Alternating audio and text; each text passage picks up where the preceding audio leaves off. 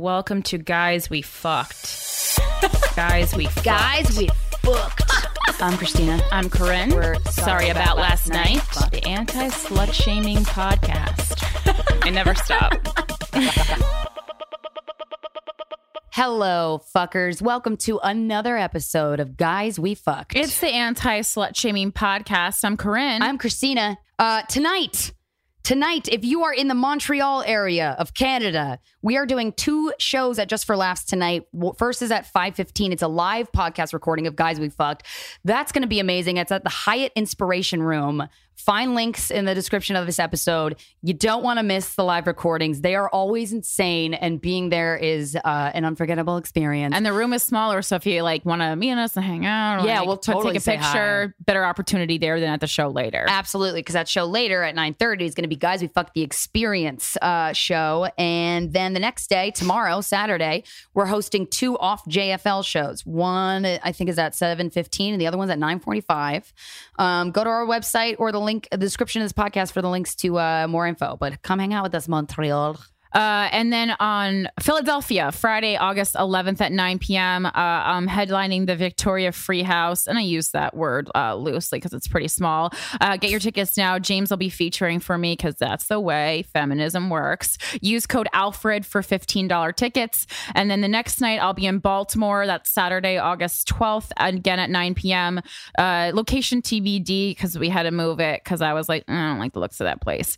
Um, and again, use code Alfred for $15 tickets. Both shows, me, James, lots of fun.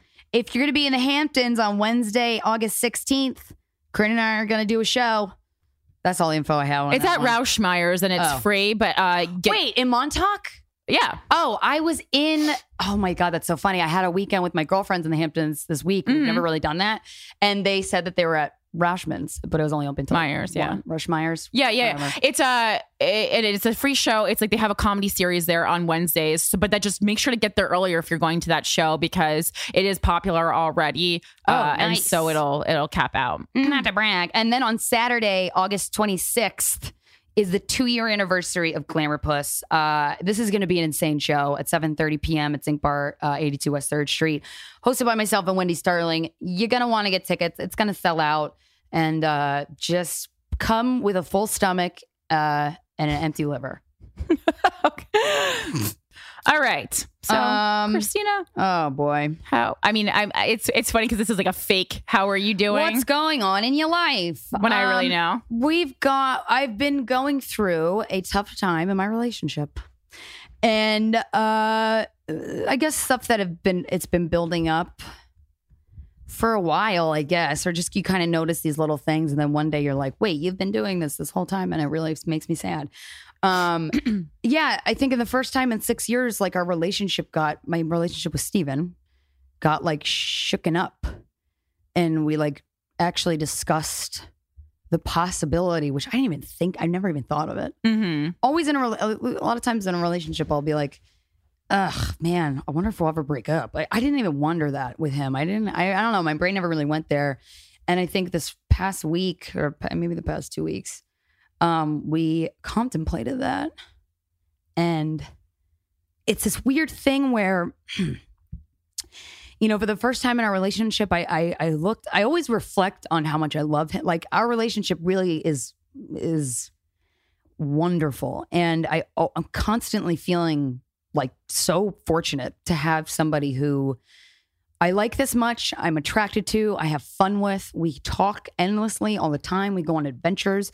I respect him. I admire him, and and vice versa. And uh, but there was this like this like little things that were creeping up, and I kind of came to a head. Uh, you know, with like when I first met Steven, I was just in the gutter in terms of like not in terms of career aspirations, but in terms of success. I just didn't have it yet, or but I knew. I always kind of knew. Like I've, I feel like I've gotten where I am today because of my positive attitude. And I know that sounds very Tony. Uh, the fuck's his name? Tony, the guy who fucking does those workshops. Oh yeah. I mean, he's a little he's a little more aggressive. Guy talks like this. Yeah, I know who you're talking about. I forgot his last name, but I watched the documentary. Um, but yeah, but I, but and then so there was just some issues, and and I don't know. I hope he's okay with me talking about this, but I, I oh, you didn't run it by him? I no, I kind of assumed he'll probably be fine. Um, I I I didn't want to talk about it last week because when we were rushed, and also I was in the middle of feeling it, and I was just like had crying Tourette's, Mm-hmm. and I like right before we interviewed Alyssa Limperis, I was like, just I was gonna say, hey guys, if I cry, just ignore me. Like I'm just gonna like put the mic away so no one can hear me, and just kind of don't you know look at me. And I couldn't even get the sentence out because I was crying. Well, also then people would just be very like thinking about why you were almost crying the whole time. Right, right. Well, well, I, I was gonna do it so that I no one would hear me and i'm like I just wasn't gonna talk. Right. for however long it takes me to stop crying.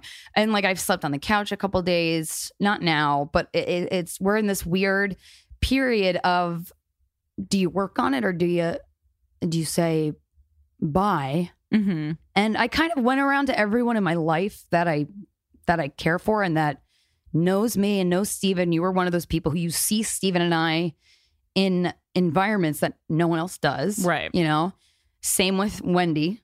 Mm-hmm. Starling because she has a podcast with Steven. So she she has experienced what I've experienced with Steven and some of the things I'm saying she has a unique understanding of because she works with him and so she kind of knows him Sure. well and you've we've worked with him you and I and Mhm. you know and you just kind of and then I go, went to my mom and I was just like cuz sometimes I really can't tell what's best for me.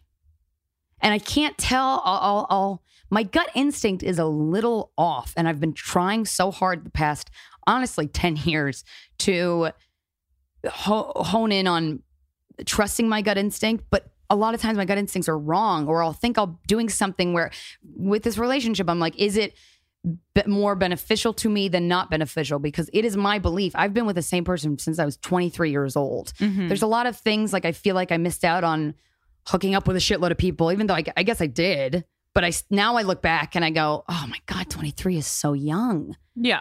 right? And so that that's just one little aspect of it. But Sure. you know, I, I I honestly couldn't tell, and I uh, if if it was better for us to continue or better for us not to continue. Um, and the, there's varying factors in it, but I don't know. So I'm in this period where, thankfully, I can be so open with Steven and I could say, you know, when you're negative, it I'm not attracted to you when you're Mhm. being negative like that, and uh, and it's frustrating. And I feel like I've been saying the same thing for six years in terms of just you got to change your attitude and work hard and blah That's blah blah. certainly part of a relationship, I will say. it is part of a relationship. I mean, because there, you know, I think as women, we go in, especially women, everyone's guilty of it, but especially women. Like, I mean, there are things, no one's going to be perfect. of course, So there are things that are going to always be there about somebody that you're never going to be able to change. And you have Yeah. to, and at a certain point, you have to say, can I just accept this person as they are and maybe change the way I see, I see how they live? Yes. Like I talked to uh, Tommy kind of, I talked to Tommy about relationships a lot, not about your specific situation, but it's like, he's like, be curious what he has. He's like, you, he's like, if things bother you in a relationship, you need to say, instead of just like being bothered by it and keep trying to change the behavior, say, is how can I react differently to this behavior that Yeah. my partner will always have? And and one thing that I am bad at deciphering for myself is is this something that like negativity is that something that depletes my happiness a little bit or kind of takes me down off of the oh my god this is so exciting right? Yeah but because it's i'm weighing the pros and cons basically in my Sure. head uh, or i have been lately. And and to him with him i i, I you know i've included him in this process because i think that that's what i want to do and he's cool with that. But uh you know is that negativity going to take the wind out of my sails forever? Is that i can't tell if it's a behavior that i don't deserve to have this behavior in my life. Mhm. or it's like you can change the approach to how you think of it and realize that the roots of it have nothing to do with you and it's okay. I cannot tell what the right thing to do There's is because i've overthought it to death. of negative though. So okay. So it's like if so there's like being a negative person and you know it's not it's not necessarily fun to be like a negative person. Like i am like a negative person but it's just like i i it's just like the way i am. It's like you don't view it as negative you view it as honesty. Yeah well that's and that's what he's it's realistic. So it's like but so there's a and but you have to be careful as a negative person and i and i say I, I don't think of being a negative person as a negative thing if that makes sense so you have to be careful that you do not turn that negativity in towards like kind of like knocking other people down in your Oh, life so that you feel as bad as i do it's kind of like Right. uh, just let that person float in whatever their their kind of comfortable spot is. For you, the comfortable spot is happiness. For me, the comfortable spot, honestly, is negative. It doesn't bother me. It doesn't make me. It just this is just how I see the world, and I'm okay with that. I honestly feel though that I am allergic to bad feelings. It's weird. Like I don't like when uh, when when someone in my life is being negative, my instinct immediately and I will try so hard and that's probably a problem with it myself is to change it so that they can be happy or phrase it in a way or try to get them to see it in a way that's like this is actually a good thing. well, you definitely have that. I mean, that's obviously from your relationship with your mother. Yeah, but I can't. I honestly can't. We're gonna see a couples therapist, which I'm so excited about. Did you pick one out yet? Yeah, we did. We did. Uh, we haven't. I'm excited to hear. yet. I've heard really good. I've, I've heard really good things about it. Yeah, and I and I, it's to the point where like I can't decide what the best thing is for me. But I also am a firm believer of I think partnership is a luxury, not a necessity. I think having Agreed. a romantic companion or a life companion can be a cherry on top to a wonderful life. And it doesn't mean there's a lack of anything if you don't have that. I think Mhm. companionship can be beautiful. There are certainly challenges with both ways of being. Sure. Even if you're a poly person, you have a shitload of companions. Yeah, there's challenges to that. So I I I I don't know. It's just been this really interesting. It feels weird because I slept on the couch twice, and it just feels bad. It feels like I remember feeling. I- Honestly, up until this kind of thing happened with like that rift between us, and we kind of were like, "Shit, should we stay together?" You know, I I question that, and uh, I don't know. I've been thinking, you know, obviously, what okay, how would I feel if we broke up? And I just want to die. Well, I mean, you're gonna feel like that no matter what. I know. even if it's the right choice for you. So just don't I know. don't it's almost like it's hard to say don't be scared of the feeling of wanting to die but as someone who has been through that exact same feeling and i will say I, even though i'm super like a negative person it's the only time in my life that i truly wanted to die i've never been and not suicidal just like i just didn't want to be on the planet anymore Yeah. so but and, and this is not here there or there once you get past that you are truly capable of anything Totally. Oh, oh, and and beautiful things come out of that feeling. mm-hmm. Guys, we Absolute- fucked. Absolutely. You, I mean, it's, but it, it's, I mean, if anyone tells you it's not going to be the most miserable, longest, uh, most alone Oh, time yeah. in your life, that's they're I mean, I've had you. that feeling before, Yeah. not in the scale, but like, I, there are just, I mean, there are moments up until this like rift happened with us, or kind of stuff came to surface. It, I mean, I up three weeks ago, up until for the past six years, I've just I will think about. I'll be on this couch at night doing work, and he'll be sleeping, and I'm just think to myself like, I'm so excited to lay next to him or hold his hand. Like I Sure. really love him.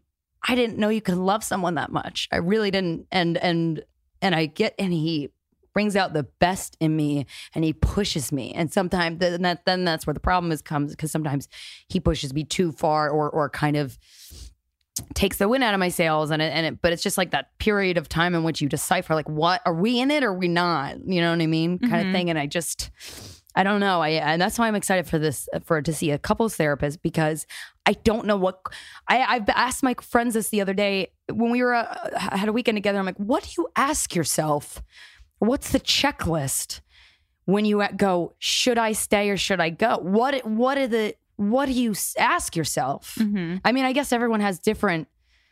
But what's the right thing? I, I, I wish. And when we interviewed Nikki Glazer, and this one thing that she said, I was like, "Oh my god, you articulated this how I feel about something." I actually, it's simple, but I've never articulated it or heard it articulated like this. I wish someone could just make the decision for me. I wish somebody who knows better and could see into the future can go, "This is what you should do," and that would be so much easier. But you do, kn- you know yourself better. I know you feel like you don't, but you, you're. I think you're not giving yourself credit. For me, this is what this is I- what I, I- use. For me, I this is so corny, but this is exactly what I do. i picture myself in the audience at the Academy Awards, and I look to my left and I say, "Who is sitting next to me?" And if the person that I am with at that point is that person, then that's your Yeah. answer. It is. That's your answer. That's All right, it. well, problem solved. Cool. no, it's you're not right. problem solved, but No, I, I get but it. it's like so. Then that says Yeah, that's that's a good way to think. what about do it. I what do I work when, when I'm up there and I look out into the audience? Who do I thank? Yeah, yeah. Who do I want to thank? Who's been there for me? Him. I mean, him. The support is insane. I mean, how excited he is and how about what we're doing and and and and oh my god, he'll just be when he goes with us on tour gigs. He'll I don't have to entertain him. I if I'm freaking out or have an anxiety attack, he just sits uh, in the on the bed and he said, "If you need me, let me know. If not, I'm gonna be on my phone." It, it- it's the most supportive. He doesn't make me feel bad about that, about the way I can be, like my anxiety and stuff, or when I, when I feel rushed or I'm being nasty to people. Like he's he's an angel. So can I mean I don't know if you want to. I mean I can we can I ask you like what is so what is the The what's rift, the the, problem? ne- the negativity, um, and his uh, he's so fucking talented. He's a director. He makes Yeah. music videos. I guess been really dove into what he does, but uh, he is. It's so sexy how talented he is. Mhm. He he makes music videos. He makes documentary shorts. He makes all of these pieces, film pieces. He shoots them. He directs them. He outlines them. He edits them. He Mhm. does every the sound design, the color. He's a one stop shop, and he's so. He's a brilliant storyteller on Mhm. film. It, it, it is.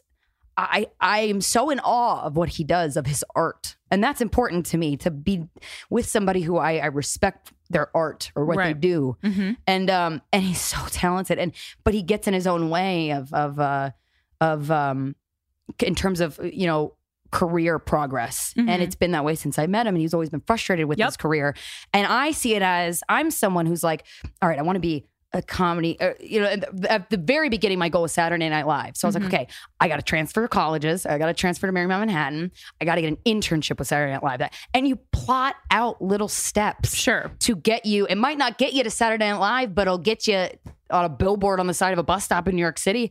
That's fucking amazing. Or on the TED, you know what I mean? Like good things will come out of it. You just have to. It seems overwhelming. A goal, a career goal, can seem so overwhelming and scary. But if you just break it down into little steps, but he doesn't think of it that way, Mhm. and so it, it drives me a little nuts because I see how talented he is Sure. and I I want him to be making document or to be making movies. Like he could, I mean, his work is so fucking good.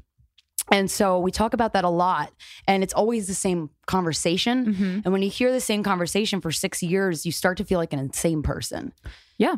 you know. But and the thing is, you're not you're not his manager. I know. and I get and I You're get right. it because as some I have a really big problem with wanting to manage all my friends because I also But get even your so boyfriend's frustrated. kind of not their comedy, but like like with Frank with the I remember I don't know if he grew beard or took the beard off or something. You did something and because and I was like, oh my god, he looks great. Well, I mean, my advice is amazing, and everyone should always follow it. But I mean, No, I but- truly, I truly, I mean, I, I can't even get into some other things because it'll reveal details of like who Frank is. But uh, uh, uh, but yeah, you had but you had these little things that he Sure. did that worked. Sure, And but it's how- not coming from nowhere. I have a True. background in management, but I mean, but Yeah. the thing is, you have to, and I find I find the same frustration in knowing someone so talented who is executing their career in what I think is the wrong way. Yeah. I totally hear But you. But even though you were examples of I mean, my theory, we have different theories on how to execute your career in terms of like, I'm just like, think positive, but it fucking worked. Our, both of our things worked. well, there's some. I mean, I think there's okay. it's not just luck. I'm in the middle of you guys as far as like my approach to things, and I mean, I, the- uh, all it also has to do with like it's not. You know, that's why we work together. We are both successful on our own, but the powerhouse is together Yes. because the two elements, I, mean, what you bring is like almost a blindness in that Yeah. I, you, uh, I, you put blinders on and you say, this is what's happening. We're going to, you know, talk to Lorne Michaels. We're going to get this show. We're going to, you know, create this thing, whatever it is. You just say, we're going to do it. And I go, great. but, you know, okay. what how are we act like what are the logistics of this and so Yeah. those are the two things that you need you do need this blind faith in yourself, which we both have. Yes. There was never a moment, no matter how th- hard things got, that I was like, I'm not going to make it or I should quit. That's never, never even, never even crossed Me my either. mind since I was There's a little no plan kid. B ever, ever, ever. Sure. No plan B. And I know the same thing with you since you were a little kid and since I was a little kid. Yeah. What people say, what are you going to be when you grow up? And I say, famous. Yeah. That's it. That's the answer. Yeah. Um, I yeah, I showed you that paper I wrote in seventh grade about Yeah. me in 2000. I said the year is 2017. I walk outside Yeah. of a building as a creative writing project, and uh, people are asking for my autograph. Right. I wrote that in 2001. Right. And there, I mean, there along the way, certainly people have, you know, I've had, had a psychology teacher say, but you know, but what is fame? And I go, I don't know, but I'm going to get it. Same, or yeah. like, or that, or, you know, people saying that doesn't have meaning. I'm like, well, it has meaning to me. Yeah, so I think you getting married has no meaning. Right. Well, I was I brought up our relationship, your and I's relationship with Steven. Actually, we were talking about this last night because Steven edits the podcast and Steven chooses the music for the podcast every week. Right. GWF podcast music at gmail.com. By the way, he asked me to I forgot to do that. Uh he, we need more submissions. Um anyway, streaming links. But You guys need to listen to each other better. There's a relationship I problem. Um, but one of the one of the I think setting boundaries is so healthy. And one of the boundaries that you had set that I now set with me and Wendy and me and Joseph Bessie are working on a project. And I set that boundary Mm-hmm. with him because I took that. I was like, that whenever it's a business related thing that we need to talk to each other about, always email. Always, Mm-hmm. always, always. And if it's personal text, but if it's a business thing we need to talk about over text, that means it's either, hey, we need to pick the po- title of this podcast. I need to get a hold of you now, kind of thing. Yeah, It's- like super urgent. and I was I was telling Stephen like I could not imagine if I was like in the Hamptons with my friends and this weekend and if you were had a concern about something project and you were just texting me and texting me and texting me I'd be like then that means our business relationship is leaking into times in my life where I don't want to be bothered. I want to be able to read my email, choose the times I read my email. Right. That's such a valuable boundary to set. And Wendy and I have it, Joseph and I have it. And we, it- it's this weird, it's this weird thing where we pay Steven every episode to work on the Mhm. podcast and to talk about he'll talk to me about it because the three of us are rare like when we're on tour and he's around he doesn't want to bother us because we're doing stuff. But one of the things i kind of dawned on me last night i said you know what would really help? I just said it out of nowhere. If any time you talked about how much we're paying you or what we could be other things we could be doing or whatever if you only addressed those things when you me and corinne were in the same room or on email Mhm. with me and corinne I actually don't think that would be a problem in our relationship at all. Because I don't want, I think of the anxiety of, I want Steven as my boyfriend to get anything he wants. I want him to be paid billions of dollars. If I, if it was up to me, Sure. I'd pay. But then, but number one, when it comes to me and you, you're number one. You Mm-hmm. have to be. And I want you to be. And that's the way I think it needs to be. Because this is this is our podcast. exactly. Yeah. And right. And then but then I'm going, oh my God, I don't want I want him to get what he wants. But then on top of that, I go, I don't want to put you in an uncomfortable position of can my boyfriend do this thing for it makes me feel ugh, I, I want to explode. It, it, Right. makes, it, it creates this tension in me. And I just I'm like, you know what? If we implemented that boundary, I don't think I would have a problem because I that whole time where I'm worried about Steven and I'm worried about if you're gonna if I'm putting you in a position that's uncomfortable, I don't want to do that. And then I, I don't even think about what I think of it. I don't even consider my own feelings. I'm just Mhm. worried about I don't want to make you uncomfortable. I don't want Steven to get pissed and I don't want to have a fight and I you know, and well because like, you're the middle, you're the link between us, yes, and I mean, hate and it so much. And uh, I mean, and this is, you know, I'm, I've expressed this before when we first started. I was really hesitant having Steven work with it Right. exactly because I for I saw these problems coming up. Because Right. I know, I mean, I, I mean, this is comes back to like, you know, I, I had in middle school, I had a husband and wife directing team directed all the school plays, Oh, and that it was a well. fucking nightmare. and I Yeah, go, yeah. oh god, I never, I just never want to have this kind of a business relationship Totally. with my partner. Um, Yeah, and it's it- horrible. And it's hard. It's hard. I mean, James and I, you know, we tour together, but it's like you have to really like just be, be. Be separate and together at the same time. I mean, Kate Winslet uh, and her director Sam husband, Mendes, they they they, broke broke, up. up, because Yeah. she would go home and she wouldn't fucking stop talking about the film. And it's very Oh, really? Mhm.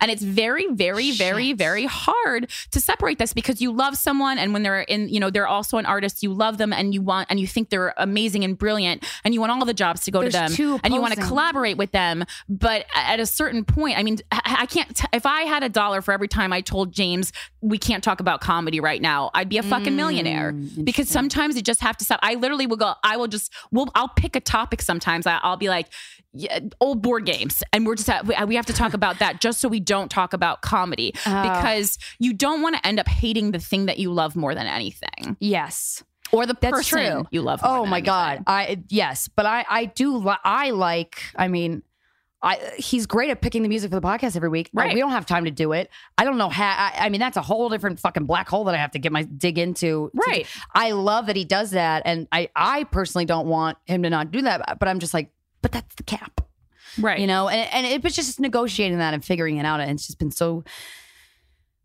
stressful. And there's like these moments where we haven't had sex. I guess he said two weeks. I thought it was one, but I think it's been two.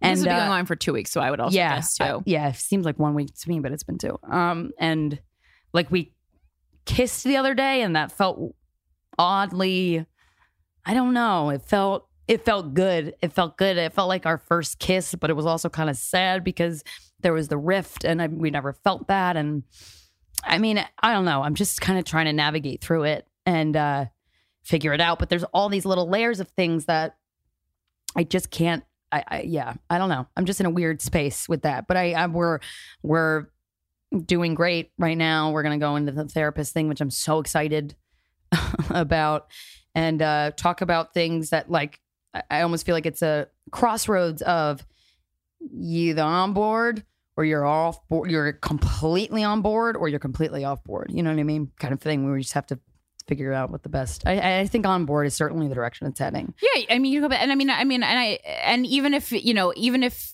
you do need to break up, I feel I, a friend of mine who goes to couples therapy was like, sometimes a couples therapist just helps you break up, but like Oh. in the right way. Oh, that's interesting. but certainly I mean- don't go in with that. Don't. Go in No, I don't want. I mean, I.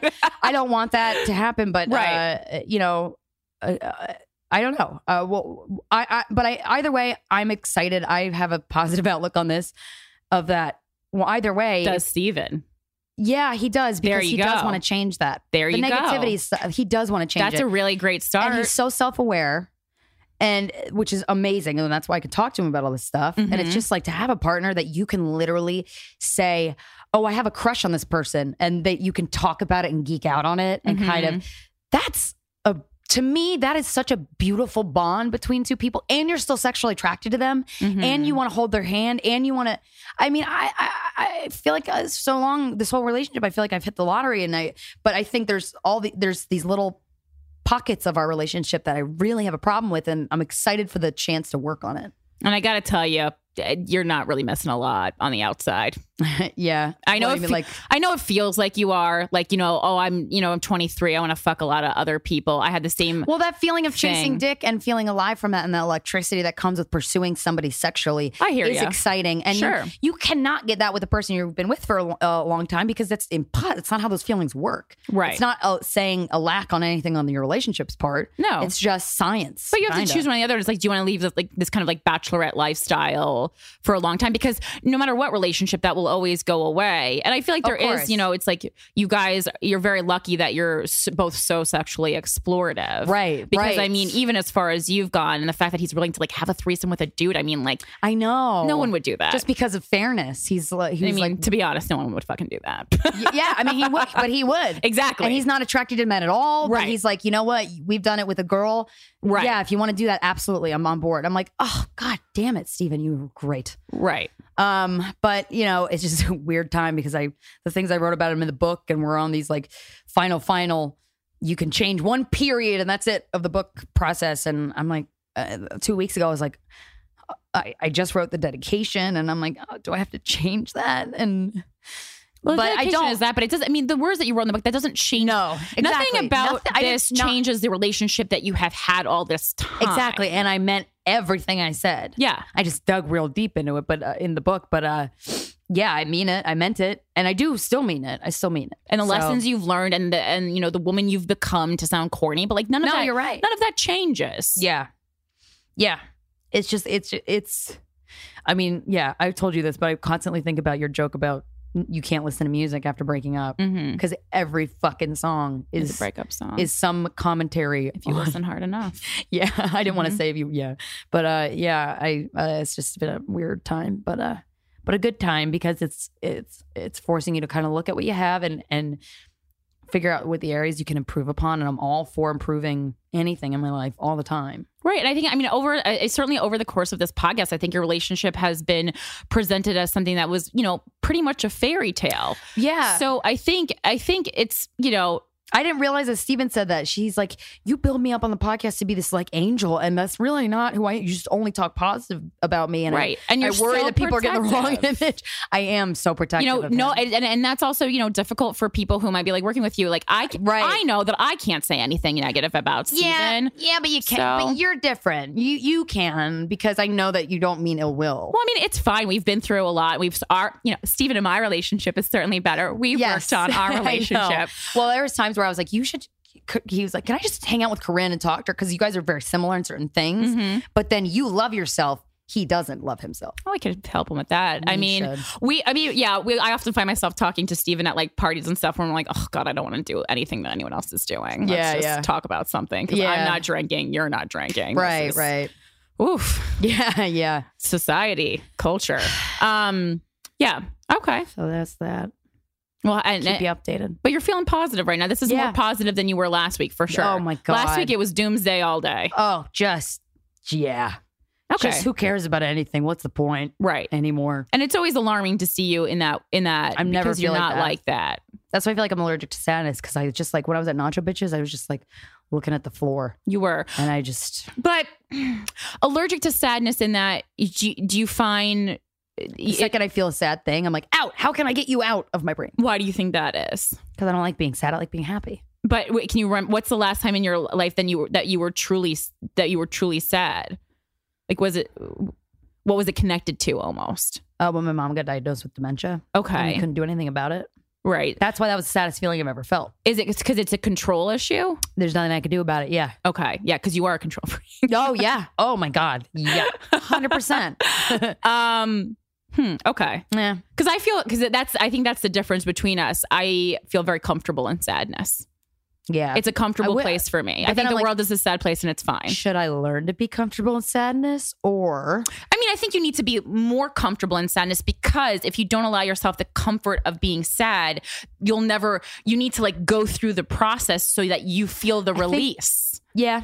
I think feeling sad is a beautiful feeling. It can be really beautiful feeling. well, that's also, poetic. that's all, that that's you poeticizing things. It's, I mean, being sad isn't, I isn't listened to the really great.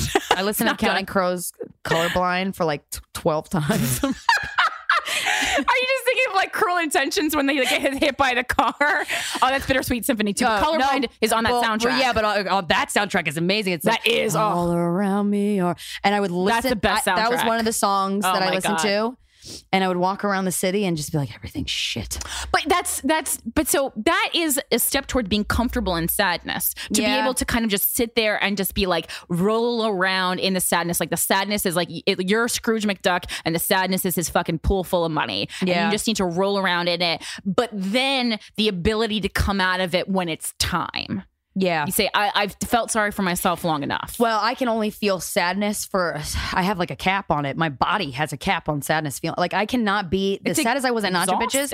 I cannot be that sad for more than two days. I, I the, when my mom got diagnosed, that lasted longer. That- Right. that, was jarring. But uh, I can't. My eh, even uh, my brain will just go, okay, how can we rethink this so you're not that sad? Right. And I just cannot feel it. It's like I'm allergic. My body rejects it. Well, yeah, I mean, I spent a year in that deep level of sadness and I almost died. Yeah, yeah, I yeah. mean, I was not good. yeah. So it's not your, it- you know, it's the body. it's your is body not going. This to be ain't like good that. if it lasts forever. Yeah, yeah, yeah. Yeah, your body's sending out an Well, SOS. that's why depression is one of the most cruel diseases a person Sure. can have. It's it's cruel. But uh yeah. That's where I'm at. All right. Thanks for listening, everybody. Um, okay, and so that's that's it for uh the intro. We're just gonna bring on our guest. Uh we we've had him on before. We basically never repeat guests, but for anyone who listens, you know we fucking quote this guy all the time. He's like my personal uh Jesus. which- Beyonce, he's your Beyonce. yeah, I mean, he really is. I truly like live my life uh, a lot by some things that he's written and probably creep him out a lot with the amount of Google alerts he gets uh, over me mentioning him. And I, for that, I don't apologize. Um, guy, he's a journalist, he's an author, he's a documentary filmmaker, screenwriter, radio presenter. He has a new Audible series called The Butterfly Effect out, as well as a film on Netflix called Okja. Uh, please give it up for Jon Ronson. Don't you remember a single thing after I slipped through the crack in the earth? I fell to my death, leaving all my regrets as picturesque scars in the dirt. Where my body was left to return to the ground.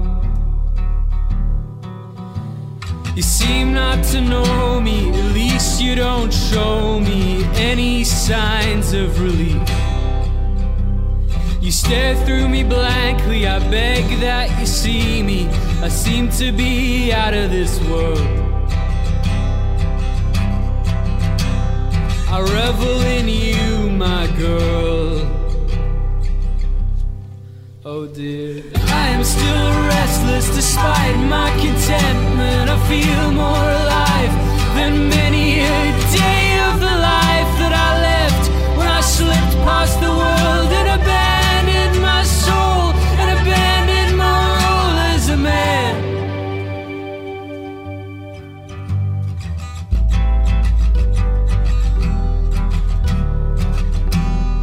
We are so excited to be here with Jon Ronson. Hey. Ugh, how you doing? It's very nice to be back. yes. Where? Oh yeah, we were in a studio the first time. Now we're in my home, Yeah. Yes. and I And, feel like my It's home. more intimate now. Yeah. and on a number of occasions since I was here last time, people have kind of sidled up to me and said, I heard you. And I, you oh, know, Oh really? yes. It's, Yay, Can I tell you the two most memorable occasions? Yes, I You love can say anything out, you want. Love starting out interviews this way. It's my favorite. Okay, well, the first one was when I when I was checking into the gym, and the woman, like, and I just, you know, I kind of my app, and the woman like looked at my name and said, "I, I recognize you from a podcast," and I said, "Which podcast?" And she said, "It wouldn't be appropriate for me to say the name of the podcast right now in a workplace environment." So obviously, it wasn't like the New Yorker radio Right. hour. Uh, so- Well, that could be offensive to some. You never know. yeah, so I assumed that. Wow. I can't think of any It- other podcast. Was the girl like young and good looking? Yes. Yeah, that's us. That That's our- definitely guys we fucked. It is blows my mind how beautiful our audience member or our listeners, and then we go to the live show. And I'm like, you guys are all beautiful. Yeah. Uh, and then the second occasion was I was at a fancy dinner party, and the daughter of the hostess at the end of the night came over and said, uh, I very much enjoyed you on Guys We Fucked. Oh my god, that makes me so excited. These are just instances in Jon Ronson's life where he was hanging out with young chicks. So that's the only, the only two times. If there's a young girl nearby, chances are, well, they, yeah, they put us up on the bus stops and stuff now. I saw that. Spotify, and I was like, good for you, Spotify, not giving a crap what the people think, you know, just because there's children, you know, I, I when I Right. went to see, I went to like go take a picture to show it to my mom, and there was just this little girl looking at it. I'm like, oh, move along, honey. Uh, but you know, on both occasions, I really got the sense that like people, like the like the two women, and, and there's been like other occasions too, but on both occasions, I got this strong sense that like people don't just listen to you for like a, just you know for diversion or entertainment Yeah. they listen to you because it kind of really mm, sort of helps them in some way or matters to them in some way yeah, yeah. There's this weird, this is All right, fun clip that, connection. and we're yeah, using that for all send that- promotion. yeah, send that to our PR person, and then there you go. yeah, I, well, I think with the shamed, uh, the book that you wrote that we talked about last time we had you on, when you help people feel better, you kind of give them permission in a way to go. It's okay that you're ashamed of this, and it doesn't need to be a big deal. They there's this bond that forms, yeah you know, Yeah. and it's nice. Yeah, there's t- yeah. I mean, there's a lot of people who have like vested interests to make other people feel bad about themselves. So Uh, true. yeah. Why do uh, you think that is, though? It's I, I think it's they real- hate themselves. It's right? really weird. Is there any other reason though? Yeah, I think there's a whole bunch of reasons. I mean, and in different, you know, there's different reasons for different circumstances. But, Mm-hmm. um, well, you know, we talked about last time, like, sort of when shaming comes from the left, Mm-hmm. it's it's a sort of I don't know. It's like a sort of political I think, a kind of you know misguided political decision to sort of reinvent the left as this It sort of it. yeah, as this sort of aggressive. Um, you know, if you don't step out of line, you know, a, a sort of hard. I, I was just thinking, like, you know, since since we were last together, Trump got elected. Mhm. Oh, I forgot about that. Yeah, a lot has Two- there happened. Two seconds where Yeah. I forgot about a it. lot had happened. And I'm sure, you know, I'm sure that, like, you know, part of the reason why Trump got elected was because a whole bunch of people in middle America who would have voted for Bernie, probably, um, who would have voted for somebody who spoke to the, the working classes, instead like, looked at the left and what the left was doing. And they knew this from, like, you know, Breitbart and InfoWars because they were propagandizing the hell out of this stuff was that, you know, the left with just getting people for like for small transgressions and then people in middle america would think well fuck that Yeah. uh, Like that doesn't speak to me. Do you really think that a lot of people in Middle America would have voted for Bernie over Trump? Yes. I mean, he he's a Jew, I- I- though. I really don't think they would have. Honestly, I think there's Yeah. still a lot of anti-Semitism that I mean, i even in New York, that I uncover because I, I call myself like an undercover Jew. People don't always know because I'm Italian too, but I'm both. So gotcha.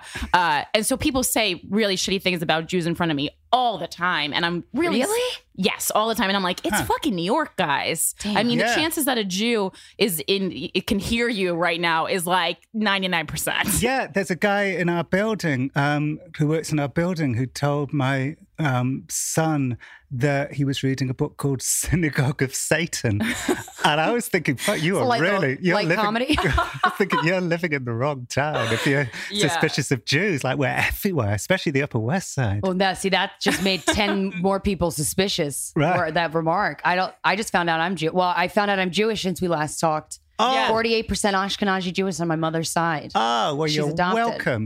You're yeah, I feel like I feel like I'm like got a, I'm like accepted now by all these Jewish people, and it makes me so happy. Yeah, Yeah. we really hate anyone who's not Jewish. Yeah. Ashkenazi is Eastern European, right? Yes. Yeah, that's what I am. I did. I did a. Tw- I, I got. I got one of those like. Twenty-three and me is yeah, what I did. Yeah, I did twenty three, and I am fucking ninety one percent Wha- Ashkenazi. So you're barely. Really? But it's on my mom's Fucking side. Ashkenazi. All right, all right. Wow. I didn't come here to get shamed on my Judaism, For not being- Jewishness. Wow, you are exceptionally. That's the only person who's more Jewish. I think uh, Morgan Murphy posted hers, and it was like ninety nine percent. I was like, Yeah, that yes, is Jewish. you won, girl. You won. Yeah. Cool. Yeah. Um, one of the other things that we talked about last time was porn, Mm. and you kind of teased a project that you were doing in which you were on a porn set, and just I just wanted to like you on a porn set. Just I have so many questions. Well, I've been on so many porn sets since we last talked. Let's get into it. Stepdaughter cheerleader orgy. I should explain. yeah. oh Um, my god. I should explain. Okay, so the last time we met, like I'd been on my first porn set, and that was a film called Public Disgrace. And that's because I was writing about public shaming, and somebody suggested that I looked into how public shame had become a, a kind of. Eroticized. Yeah, I'd been eroticized. So I went on the set of Public Disgrace. And my big memories of Public Disgrace were the fact that it just went on for hours. Like, Well, like- that's the one where people are shouting at the girl in the center, right? yeah, there was a girl in Yeah, because you mentioned that. Yeah, yeah, she's yeah. dragged into Right. the bar. She's called Jodie Taylor. She's dragged into the bar by Princess Donna uh, from Kink. right. And then everybody in the bar has to like feign surprise. Right. Were you one of those people, or were you like behind the camera guy? No, I was in the bar. You were in the porn. This, Yeah. This you is. yelled. He told us the story last time. Oh, Yeah. okay, okay. This is how I the, the last that. podcast ended. Oh, Yeah. okay. So, we're picking were- up that's right. where right. it And I wanted to go look up that video because you were actually in it, and yeah, I didn't. I didn't. it. I didn't yell though. Like I'm not somebody who would yeah, I yell in a yeah. bar in a porn film. Yeah. I sat there quietly. What did people say? Um, I remember like somebody because people were like trying their best to like they were just being game. They were just trying their best. So somebody uh, somebody shouted out, uh, "Put ice on her teeth." What? Put ice on Yeah, her take teeth. that, whore. so weird. Yeah. Wow, Well, put there was, you know, there was an iced drink in the bar. Oh. So somebody suggested that to humiliate her. They should put She ice has on her very teeth. sensitive enamel. And that's why the UCB Yeah. is around because people are real bad at improvising. Yeah, I I I um, inadvertently uh, crept into shot um, because I just wanted to see what was going on, and like there was such a crowd of people, so I sort of crept. I crept into shot, and then so somewhere there was a porn film called Public Disgrace, and halfway through a an, a kind of owl-like journalist. Yeah, just pops yeah, up. just pops over with a notepad. Uh, What's going on over there? yeah, I think I've ruined. I think I, I think I was a buzzkill. oh, I'm sure she loved it. I'm sure. I'm sure it was a great addition to the piece. Yeah, I don't think I might have mentioned this last time, but the other thing, my other big memory of that night was the fact that it just went on and on and on. Like, like I was ready. I was on New York time, and it was in LA, so I was already tired, and it was like two a.m. and. I was just thinking, you know, about the guy because by this time they were having sex, and and I was just like, Thank God. please, please ejaculate. Yeah. so I can go to sleep. A lot of women think that too, but Yeah. in different circumstances. Yeah, I was Right. like millions of women before me. um, so so anyway, I was I, I remember thinking that it was like a good atmosphere. Well, you know, my I tell you what I really remember thinking. So I was meeting Princess Donna uh, at the hotel. I think it was the next morning Mhm. or the next afternoon at my hotel, and I was staying in a quite a fancy West Hollywood hotel. Yeah, he was. Yeah, the uh, um, uh, Chateau Marmont, Oh, Yeah. Yeah. and the and I was in my room, and the um, the concierge phoned and said, you know, your guest is waiting for you in the lobby. So I went down to the lobby, and everybody in the lobby was wearing exactly what I'm now wearing, like kind of grey hoodies, like kind of, you know, They're all New Yorkers. yeah, um, sort of inconspicuous colours, except for Princess Donna, who looked like this kind of, you know, great mad peacock. and I walked towards her, and I, I happened to look over at the guy behind the desk, and he was looking at her, not realizing that that I was looking at him, looking at her, and he was looking at her with a look of com- total contempt, and. Uh, and it made me think, you know, wow, there's some, there's a lot of people out there who are only comfortable with porn people when they're on their computers and not in their vicinity. Mm-hmm. And then I thought, you know, with contempt comes incuriousness. Like he is not going to be curious about her or her life. Oh, that's a great point. Yeah, And that's a dangerous thing. it's true, right? Yeah, because curious people are often not violent or I don't know. It there's there's certain attributes to. Yeah. I never really thought about that. Yeah. Damn, Jon, you're good. Around the same time, I went to this radical honesty session at this church school in uh, New Orleans. Of course you did. Yeah, and uh, it was for actually. This ended up being in my porn series. I should explain that, that all of this is in the series that I've made called, for Audible called the Butterfly Effect. Everything that I'm telling you. Uh, so, um, so, so one there was this girl there from a church from from this church in New Orleans, and she was confessing her secrets, and her secret was that she was, in her words, addicted to porn. So afterwards, I asked her, um, "What porn sites did you go to?" And she said, uh, "She said Pornhub." Like, of course, like Yeah. everyone. That's where everyone goes. It's like the number one Google search ranking. Sure. So um, I said, "Oh, did you ever like get to get so into it that you would recognize the actors? Like, oh, there's Stoya." Mhm. And she said, uh, no, no, no. And then she laughed and she said, it's like when you kill a deer, you don't name it because then you can't eat it. Whoa. Yeah. So I don't know. She was being very self-aware, like she knew, like, like Yeah. you know, she she was being self-aware when she said that. But again, I thought, you know, she had to be incurious about porn people to not feel bad about herself. True. Yeah. Well, that's that because that creates that emotional distance that allows you to take pleasure in something that could be, uh, I don't know, because there's some, there's some weird correlation with like horniness and anger or like just it's like when a Yeah. person is turned on also it's like their dark the dark side of them is like activated in a weird way i don't know what It's the more like you go into a fit of passion. I think, like if you're like when you're about to kill someone, or what that would be like. I've never killed anyone. Don't go. Don't for get you, nervous. You just kind of like it's like a black. It's almost like a blackout. Like there's blackout rage, and then there's Oh, like yeah. blackout horniness. yeah hmm. yeah yeah yeah We've That all is had, horniness We've I all think. had like a blackout horniness where you're just like, whatever I gotta do right now to all come. the time yeah. Yeah. and then afterwards you're like wait what was i doing Sure, I'm yeah, hungry. and that's why, like, that's why, like, uh, men have explained that, like, a lot of times, like, that's why they'll kick a chick out of bed because they'll like do, do whatever they want, and then like almost the sight of the woman disgusts them afterwards. Like, a lot of my guy friends have said that. Yeah, because Interesting. It, yeah, it disgusts them because of their own fucked upness. sure, exactly. it's a more of a self-reflection Yeah. So once Mhm. again, you know, our own fucked upness, our own shame means that we then lash out a- against an innocent person, which is just what my public shaming book's about, right? Right, You know, right. we want to hurt people and then we and and then we uh, feel bad about hurting them, but we don't want to feel bad, so we just think, oh, I'm sure they're fine.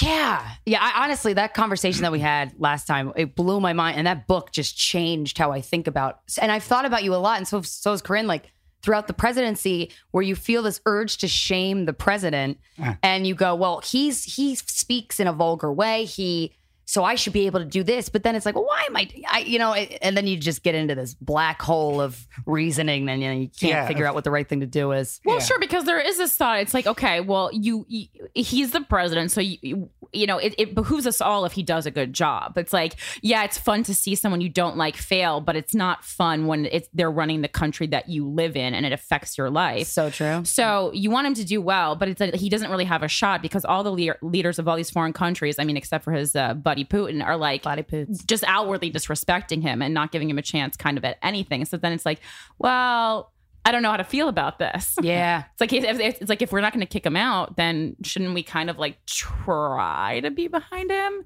as much as hmm. we can? I mean, do I don't know. I'm really conflicted about this. What? Yeah. What do you think, oh Jon? Because I follow you on we're Twitter. I gonna follow think, you on social we're gonna media. think the same thing that you think. and you Right. you put your opinions out there. And, You're the and only person Sure. whose opinion I follow.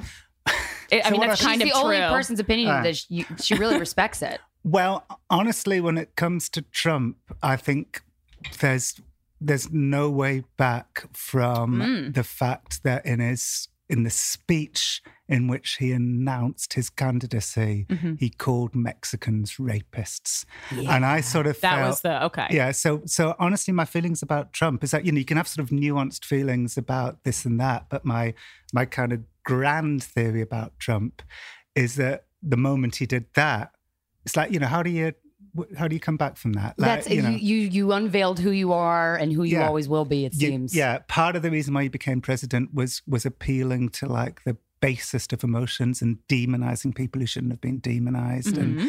so you know, and and and he did that throughout his campaign. So I'm Yeah, I including feel, Hillary, of course. yeah, and and Muslims Mhm. until Oh we find out what the hell is going on. And as a result, you know, and then the travel ban happened as soon as he became president, and it was like chaos. I know it only lasted a day before the court stepped in, but the kind of, you know, the confusion and Mhm. panic and sorrow, you know, that that he spread across the world. So so my, you know, so I have kind of nuanced views about about Trump on, you know, sort of, you know, small but but my sort of my kind of mm, my overriding theory about Trump is that he did so many bad things to to become president that I've got no sympathy for him. Yeah. So then, but then, so what do you, what do you like? What are your feelings? So what do we do? Because he is the president, no matter if we like him or not, no matter if he's Yeah. terrible or not. And like, so what do we do? Because I feel like the country is in, a, you know, a constant state of chaos right now. Yeah, it's funny. Someone said to me the other day that like, yeah, okay, I've got this friend who has who's a voice hearer. Uh, I- do these shows with her. Um, so she's she, you know she was diagnosed with schizophrenia and Okay. uh, anyway, like Oh, what voice hearer. voice hearer. Oh, that's a nice way. Is that a nice way to say? Well, she doesn't like the term schizophrenic Okay. because it's be, well, it's such an interesting story. As a digression, will I tell you this story? But then can I can we talk about porn some more? Absolutely. Yeah. Good. We need to go. We need to go off track. Well, don't worry. We have Yeah. tons of time, Jon. We're only Yeah. 15 minutes in. Okay, that's good. Um, okay, I'm going to tell you my Eleanor's story, and I think in, in the end it offers like a potential insight into Trump. Um, if you think of Trump as a particularly malevolent voice in people's heads, so my friend Eleanor was like, you know, she had a rough childhood. Um, you know, there was some abuse there. Then she went to college, and one day she you know, she was fine for the, you know, she kind of joined the clubs and like, you know, the film society or whatever. And then one day she got out of bed. And as she got out of bed, she heard a voice that said, she is getting out of bed. So Eleanor like, looked around and there was no one there. And then uh, she left the, the house and a voice said, she is leaving the house. So then she walked down the street. Oh my And the voice said she's walking down the street. So for several weeks, this um, this this voice would just narrate whatever she was doing in the third person in quite a benign way. Like she, you know, she was a bit alarmed at first, but after a while she It was was just observatory almost. Like, yeah. yeah, It's like a movie. yeah, or like, or as I said to her, like like the world's most boring podcast. Yeah. Yeah.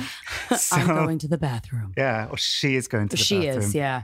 Uh, anyway, after a few weeks of this, uh, she told her flatmate, um, and she said, "Oh, it's funny things happening. Like I'm Uh. hearing voices." And her flatmate like said, "This that's very bad. Like it's very very bad. you need to go to a doctor. So she went to like the college doctor and the doctor said, What's wrong with you? And Eleanor said, oh, I've been feeling uh, anxious. And the doctor, she said, was like kind of palpably bored. She said, I've been feeling a bit depressed. And the doctor Yawn. yawn. And then I said, Oh, and I've been hearing a voice. And she said, The doctor like spun round and like dropped his pencil. I was like incredibly excited.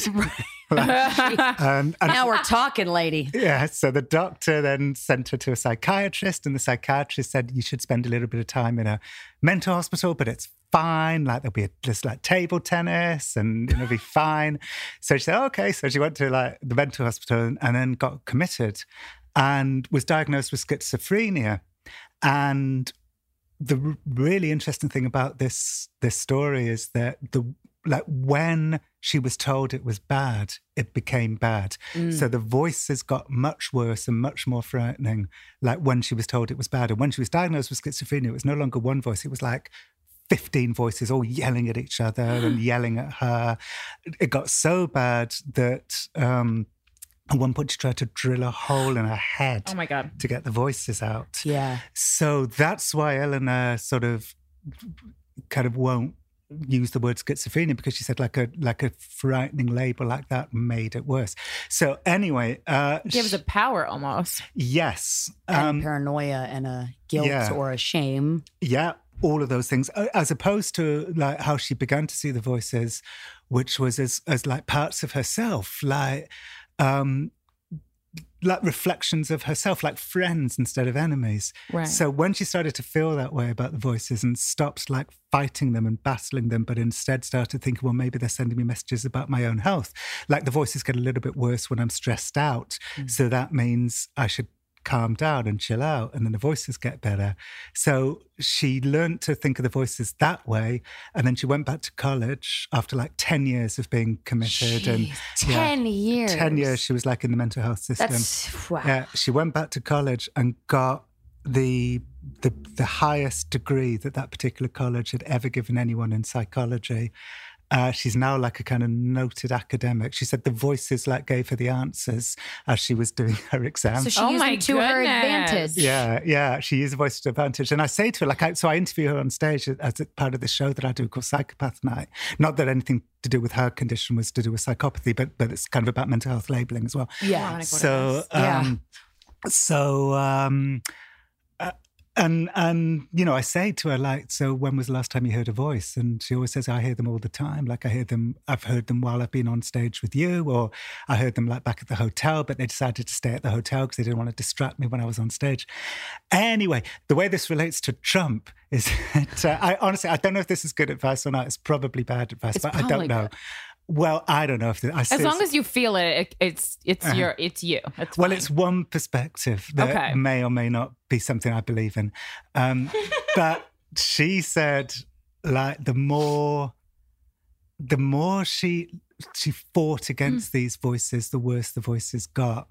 But when she respect, not respected, when she sort of gave the voices like some time, um, uh, Curiousness. yeah, then the voices got better. And this is what Macron did in France, right? Like all the other European leaders are kind of, you know, calling Trump a twat. Right. Macron invites Trump right. to Paris, like puts on a big, you know, pomp and, you know, sort of ceremony filled with like the military, holds his hand for ages. And how Trump will do anything for Macron. So basically, Macron is Eleanor, Trump is the voices. oh. Trump is the voices in Eleanor's head. Um, wow. well, I like that story because it goes along Well, with the my comment about the wife. so. that, that you know that may be the best way to kind of control Trump is not because he he's a he's so you know if he's you know somebody who's got such big narcissism issues is gonna fight back like Oh my God, yeah like battling them in some circumstances just isn't going to work is what is your point Yeah. right? Well, I mean, yeah, I mean, I don't think we should just like sit back as the world uh, deteriorates. But I mean, I think that I think it has to be more like we have to just be like more clever than him. I think is the key. So it's like, yeah, you don't want to fight everything that he says. You, you just kind of like treat him like an idiot. Like, oh, okay, that's a good idea. Yeah. Oh, what a great idea. Hmm. Well, that's what Macron did in France. Yeah. It's what Maggie Haberman and the you know the few journalists that he'll talk to do. Mm-hmm. Mm-hmm. Like like when you hear a little bit of Maggie Haberman's interview with Trump, she's like she's saying to him, uh, oh, you know, that dinner that you had with Macron went on late. You must have been very tired by the end of the night. Right. So that's like the way. Right. And he's like, Yes, I was very sleepy. Yeah. Oh, you want some tea? Yes. Be I nice, do. get them close, kind of get some insight. You want, you know, it's like you know, you with mafia rules. You always want to keep your enemies close. Like, Yeah. I, I mean, I really, I really think that's s- that's smart. Yeah, I think I think uh, I think you're onto something.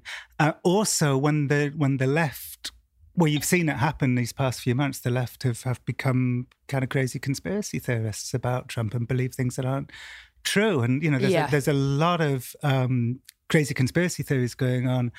Uh, because yeah, because of the trauma of, of there being a Trump presidency, but that's not helpful when you start getting worked up about something. Oh yeah, there's this, bullshit. you know, this quote unquote fake news is on both sides for sure. oh, no question, it's on both sides. I mean, I, I spend so much time when I see a tweet, when I see a thing on Facebook, I spend so much time looking up is this real or is this not? And then Snopes was a source, but I found out Snopes is just also paid. So you can't trust them either. So it's hmm. like, who Snopes Snopes? And then I'm just, then it's just a black hole. And that's why I don't read the news, kind of. I mean, because I can just like fucking just guess and use like the 31 ex- years of experience I have and just make up kind of almost as accurate a news story as I'm going to get if I read one. Yeah, we're, we're in a tough spot. We we need. Um, I mean, I know that you know the New York Times and the Washington Post are doing their best, but you know they've made mistakes. They've published things that aren't true. Uh, CNN, yeah, yeah. Well, I, MSNBC. I feel like the reporters are under so much pressure to just pump out stuff. and be the Mm. first. So it's like if you want to be the first, you don't have that time to fact check like you should because it's a competition. Speaking of pumping out stuff, porn. Porn. Ah, Can I take you back to um, to the guy in the lobby at the hotel looking Yes. at looking at Donna with contempt? You are a writer. That was beautifully, Wow. You beautifully just- executed. you brought us on this journey and then you gently bring us back. I love it. Uh, so after that, I thought, I thought, um, well, I had a couple of thoughts. First, I thought I, I had enjoyed my time on the porn set in the Valley for Public Disgrace. I thought it was kind of a little collegiate. Uh, and, Collegiate. Okay. Yeah, and um, and my second thought was. I don't know anything about porn people. Like, I don't know their concerns. Um, and I remember that look of contempt in that man's face, and I thought, I want to know what their lives are like. So I, so the first thing I started doing, this is maybe eighteen months ago, kind of close to two years ago, I started reading like blogs written by porn people. Stoya had a blog, and a few other people had blogs, and I thought, you know, what, what, you know, what's concerning them, and it turned out that a lot of them were concerned about the very same, very particular thing, and it was a man called Fabian Yep. and uh, I kept on hearing about Fabian and how Fabian was ruining their lives. Uh, Who the fuck is Fabian? that's that was my question. Who the fuck is Fabian? So it turns out that Fabian um, single-handedly took over porn in around 2010, 2011. Um, unprecedented. One person Yeah. from Brussels. Talk about a monopoly. yeah, coming in and basically just taking over porn in in in these very smart but pretty ruthless ways. I was gonna say, I was like, how does one just take over porn? well, I can tell you. Yes. okay. So the first thing he did was buy a fledgling uh, website, which had only been going a few months, called Pornhub. So he became the owner of Pornhub, which was really a small.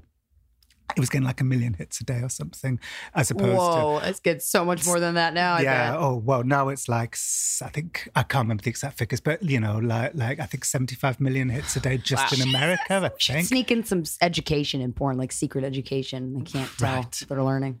And so much of the porn on Pornhub is pirated, um, Mhm. uploaded by by fans. Uh, so as a result of that, the Valley just slumped.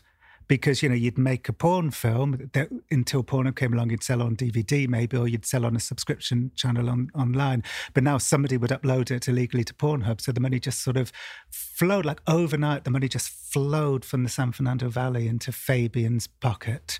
Wow. Fabian became so rich that um, that in his den at his house in Brussels, he had his own aquarium that was so big that a diver had to come uh, every week to clean, to like dive in in a wetsuit and clean the coral reef. like you know, you're doing well when you've got your own diver. Jesus. I mean, I just can't. I, have you ever met him? Uh, I've spoken to him down Really? the line on a number of occasions, but I've never met him. I'm just so curious as to what, who, how he is as a person. Who He's a, he's he? a nerd, he's a tech nerd.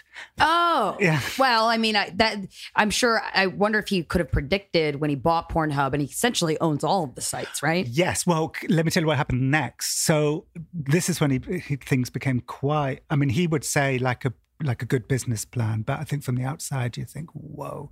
Uh, I mean, it's very Walmarty. So Fabian owned Pornhub. the Valley was like panicking because piracy was like killing them. Fabian wanted to get a bank loan to help him expand. So, like, if you're a woman in porn, sometimes you, you find it really hard to get a even a checking account because you're considered like disreputable. Yeah. Whereas It's crazy. They get they get shut down. Stoya was telling uh, us when we talked to her, like it didn't- for no reason. But then all of our other porn friends had their bank accounts shut down. It's like, well, right, duh. yeah, they're considered disreputable. Whereas Fabian, because he wasn't a female porn star, he was a male tech entrepreneur who basically wanted to create an empire based on the handling of those women's stolen porn. Got a three hundred and sixty-two million dollar loan from a hedge fund. And that is the disparity. That's a great metaphor for the disparities between men and women. yeah, and and also men and women, but also I think, but also like Sex people, workers. yeah, people who are deemed respectable and people who are deemed unrespectable. Yes, absolutely. Yeah. Yeah, te- uh, Fabian being a male tech entrepreneur, like, of course, he's going to get $360 million. So he then used that money to go to the Valley, who were like panicking because piracy was killing them. And then he bought all, the, all their companies at like cut, right, cut price rates. So then, like, like now, well, not now because he's out of the business now, but because he got um, embroiled in tax evasion charges. Um, but at one point in about 2011, 2012, 80% of everybody in the world who watched porn was watching it on one of his sites. Jeez. Um, Damn. and I mean, it's like incredible. Yeah. So I talked to this guy called Brandon, who was the head of Pornhub's mobile division. His name would be Brandon. so, uh, so on the plus side, if you've ever watched Pornhub on your mobile, you've got Brandon to thank. So Thanks, I- boy. I, do. And sometimes I accidentally drop my phone on my face. I'm like, ow. But yeah, that's the only downside to watching porn on your phone. Right.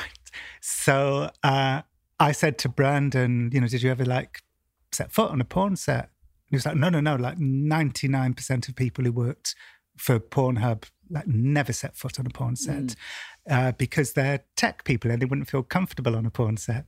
So I said to him, well, isn't isn't there a kind of negative consequence to that? Because you, it means you're not able to see the negative consequences of all of that, you know, free porn, that pirated porn. Good call. Thank you. and he went, their livelihoods. Whoa. then he said, he said, businesses change and you have to adapt. So that was his. Uh, that was And that's who he is. right. Well, I mean, So- that's also how you become a business. I mean, a successful business. And I mean, also- there's very few people who are like top business owners who didn't do something shitty. I'm not saying it's good. I'm not condoning That's what the it. guy in the lobby did, though, But- to Princess. I mean, that's in order to morally continue his job, he could not humanize. Yeah.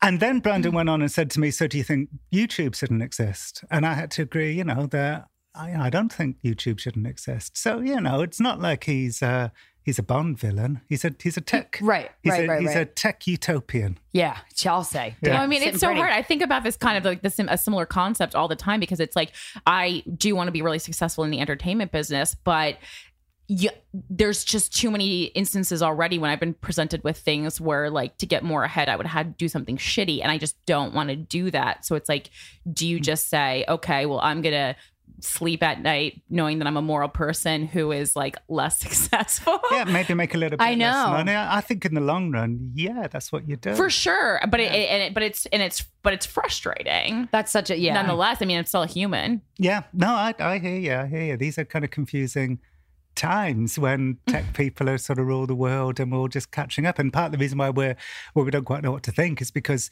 you know they're basically giving people what they want, which is free porn. hmm But then people like Stoy and then all these porn stars are angry. You notice they were all angry because that affects their livelihood, their paycheck, their everything. So I wanted to do what you know, 99% of people up in Montreal, which is where Pornhub HQ is, never did. Oh, Yeah, We're which- going there this week. We are Oh, going there this shit. week. You should- Field trip, Can you give us a little uh directions, little Uh, the I- code to the door. It's an anonymous looking glass building uh, just off a freeway.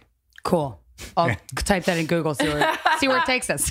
Now it's called MindGeek. It used to be called Manwin. Oh. Um, Stoya said to me, "I don't, I don't. Um, Stoya doesn't appear in our series because I recorded her on a really shitty little dictaphone, and the sound Ah. quality was too bad. But she was just about the first person I met for my research, and she said it's it's not a coincidence that when Fabian bought the company, he changed its name to Manwin. yeah, I was just gonna say Manwin. Wow. Yeah. But Fabian swears it is a coincidence, and he just didn't Mm-hmm. think twice about it. Maybe it's a Freudian slip. Yeah. what does so- man win mean then? Well, it used to be called That men Mansef. everything. It used to be called Man Mansef before he bought the company. So he just wanted like another. He said he wanted another six-letter word which began with an M, and Manwin sounded good. Okay. because men yeah that's why i know why it sounded good. But that humanization thing like i think you had talked to stoya uh, by the time we interviewed you the first time because we were talking that my boyfriend dated her and i, I told a story on a, a comedy central show about basically following a porn star and feeling emasculated and stuff. But the that one i don't know if i brought this up the last time we were on but that line she said to me where it's she said it feels like i'm standing on top of a pedestal inside a garbage can.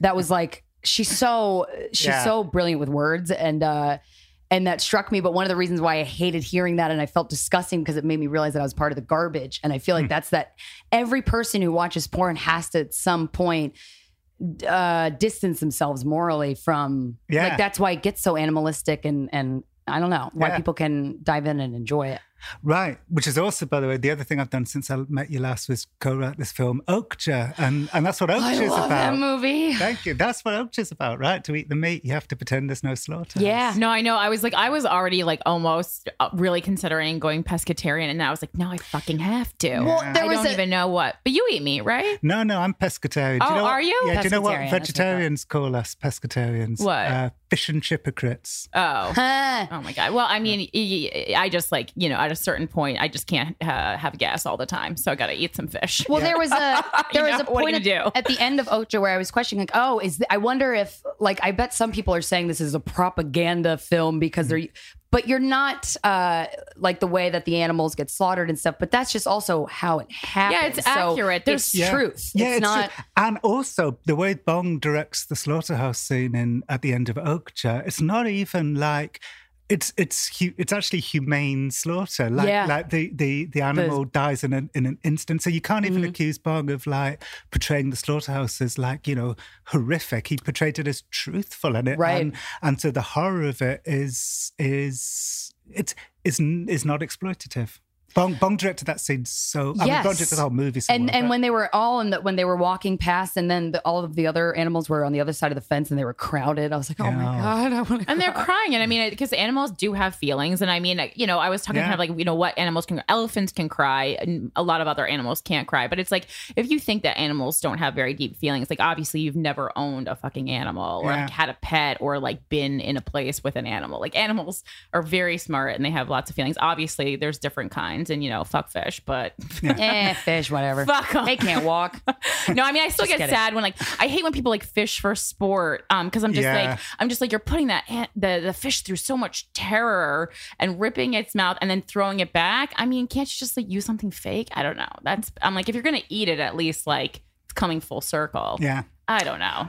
Very it I- upsets me. But but in answer to your question, um, I no, no, like when when Bong Bong wrote the first draft, and then me and him collaborated on all the subsequent drafts, and at no point were we like.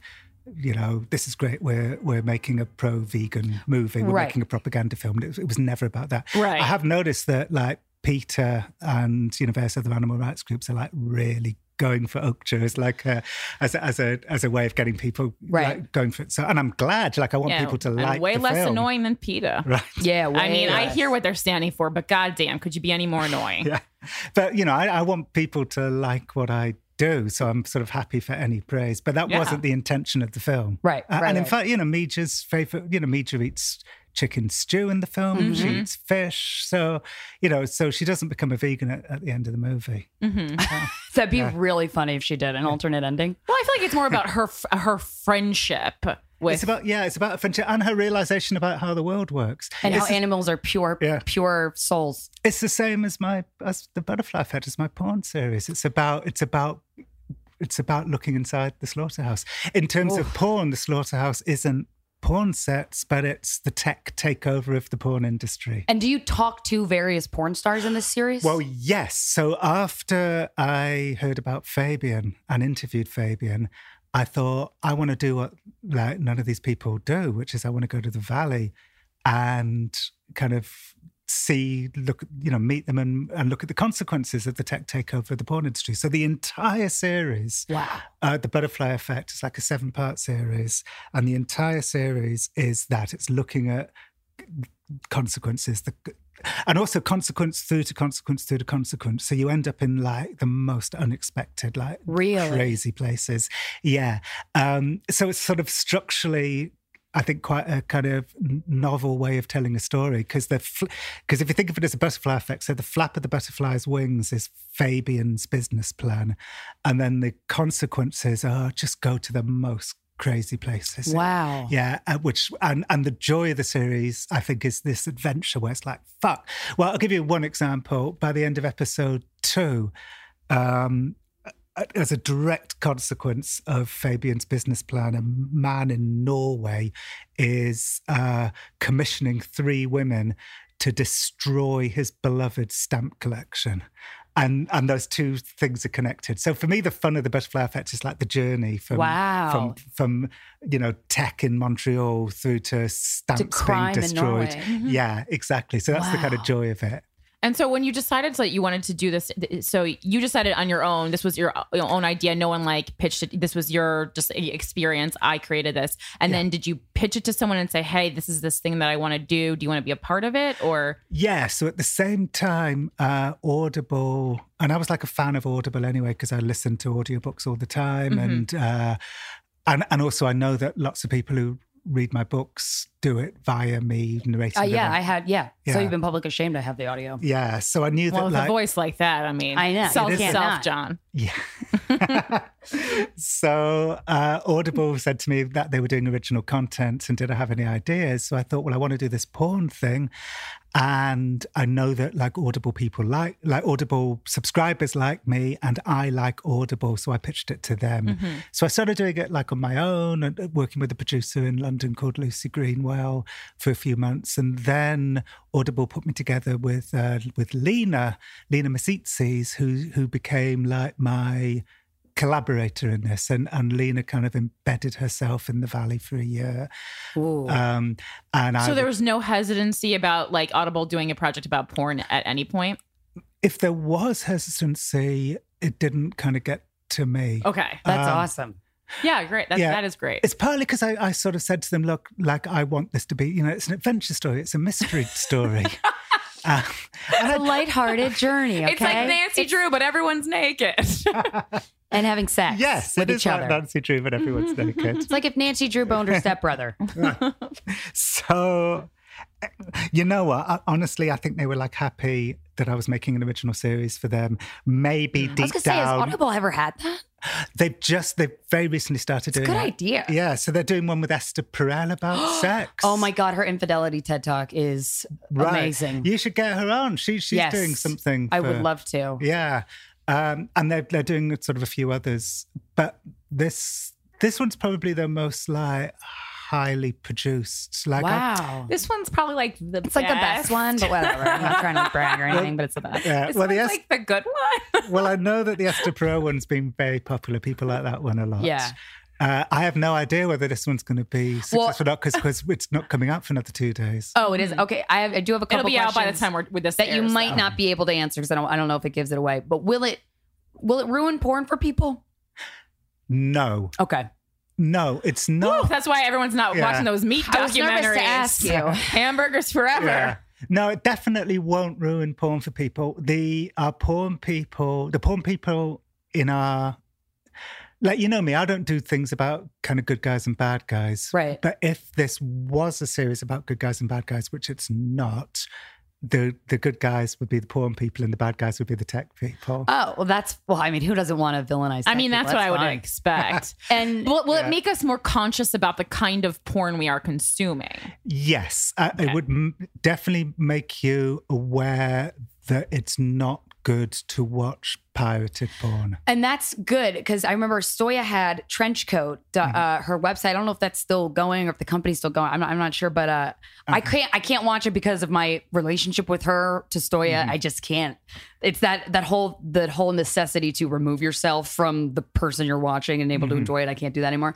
But it I when I learned about that, how how uh how much porn is stolen and how it's morally you should be buying your porn. Yeah, and no one cares because it's porn. I mean, no one cares when it's like musicians whose whose music. I was is gonna But say- stopped. LimeWire doesn't really exist anymore. It fucked up everyone's computer. But I, I certainly did illegally download music. See, what we need is like a Spotify for porn, though. Like, is there a is there a site that has like a cheap price, like ten dollars a month for porn? That's a really good question. Because I could do that, but it's like I'm not going to uh, pay a crazy high subscription price because I just don't watch porn that often enough that it makes sense. I do. I should subscribe to something. Well, because I was actually thinking of uh, subscribing to Trenchcoat, but I, I also can't, can't. watch Stoya because of your relationship with Stoya. Because we talked about her too much, and it's too personal now. Did you ever? Did you ever? Uh, did you ever talk to her about the fact that you shared a boyfriend? You must have. Oh, right? we, that's what She we was interviewed. here on the I- That's the yeah. story that I told on the This Is Not Happening on Comedy Central was feeling like less of a woman because I was the ne- the girlfriend after Stoya. What did she say? Um, she was very sensitive to that in a very sweet way. Well, I've had to message her a lot lately because of the book. Like our legal department was like, you need to get permission from Stoya to say that she squirts like a fire hose. Uh, and there's just like the emails back and forth were amazing. And then I keep texting her like, hey, sorry about all these can I talk about you requests, but is it okay if I tell the time about how I found your butthole fleshlight while our apartment was flooding during Hurricane Sandy? And she's like, yeah.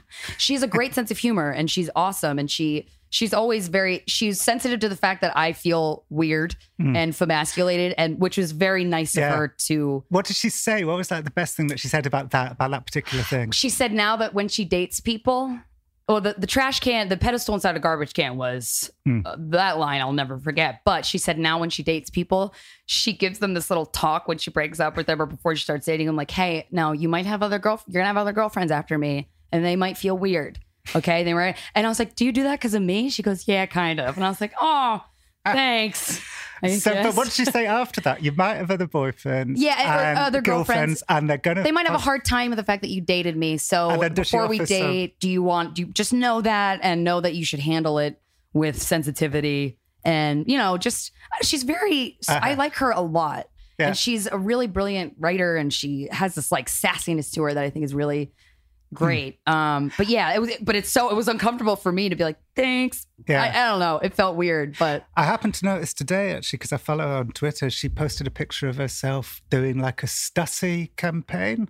And Oh. that always makes me feel happy when a porn star gets sort of mainstream. Yeah. Because it sort of blurs the lines between what's considered respectable and what's not. Yeah, yeah. I mean, but yeah, when we when we interviewed her and she was talking about just the way people treat her and stuff, and how um she a lot of times a, uh, a landlord will make her on a lease application.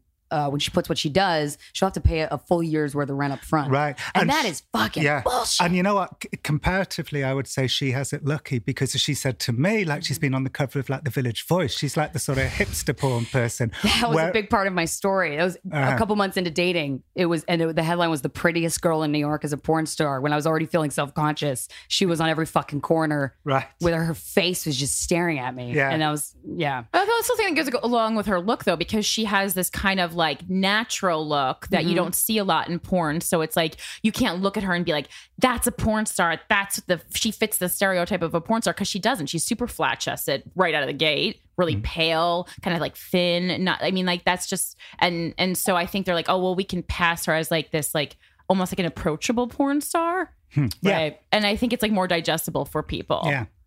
Um, So, can I tell you about one or two of the things? Because I was really interested in the consequences of Fabian. So can I tell yeah. you one or two of these things? Because they're kind of unexpected and Yeah. interesting. Yes, please. So I think some of the things that you think when tech takes over porn, you'd sort of imagine what the consequences are. So, you know, a lot of mum and pop porn producers are going out of business.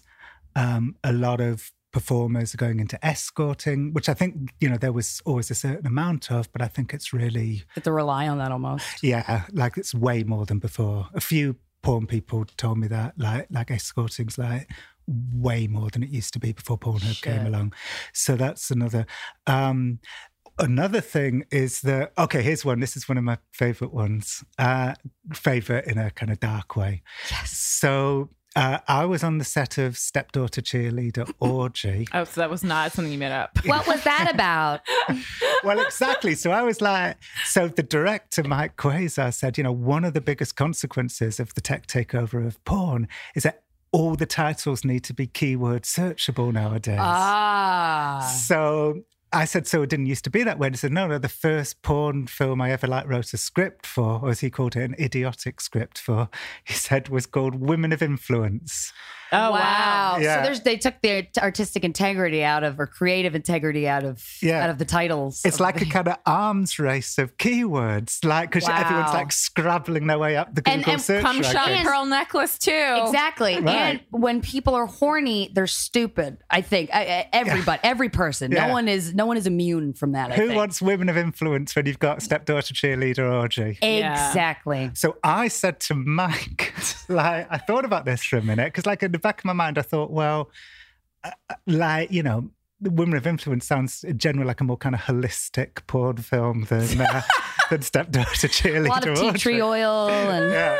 So I, I mean, I know I've never seen Women of Influence, but may, maybe the. I'm gonna go watch it. Yeah, for all I know is that the moral of the film is that women shouldn't have influence. But, but my Oh. feeling is that it should be like. I think it's like influencing your dick to get hard. Yeah. Probably. I don't think it's like snake Yeah. charmer kind creating of a thing, yeah. business.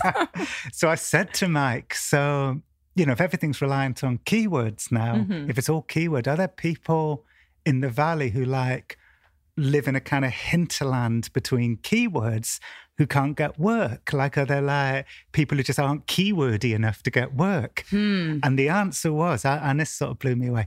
The answer was, you know, yes, if you're a 25 year old woman in porn now, you, you, you, you can't get work because you're too old to be a teen and you're too young to be a MILF. So there's this uh, eight or nine year period, these kind of fallow years between teen and MILF, where it's like, it's like you can't get. I'm isn't- a teen. I'm not yet a milf. yeah, yeah, yeah. So I said, so at what age do they become like a MILF and become employable again? And he said, well, I, I try and use 30 as my guideline. Although then Mike's assistant, Jacob, said, yeah, but if they're 29 and they've actually had four kids, then, you know, you, they can MILF.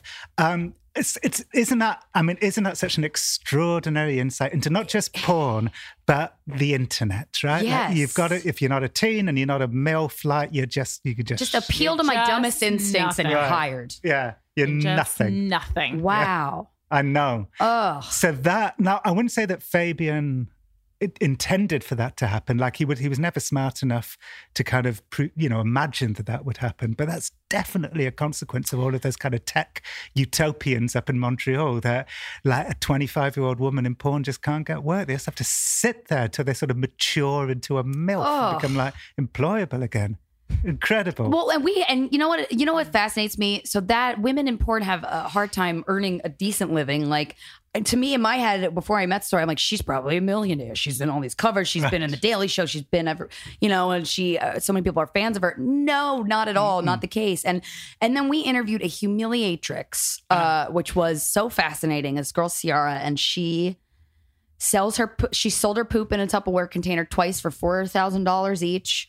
Um, she has an ignore line where men will call her, and then she gets paid to ignore them Whoa. and tell them they're fucking idiots. And I'm like, what? And so, but she has two homes, a car. She owns. Wow. She's making more money than these porn stars. well, that doesn't surprise me. Her idea because- was unique though. True, yeah. but it's also uh, simple. I get. I mean, it's just honing in on a kink, somebody's Yeah. kink.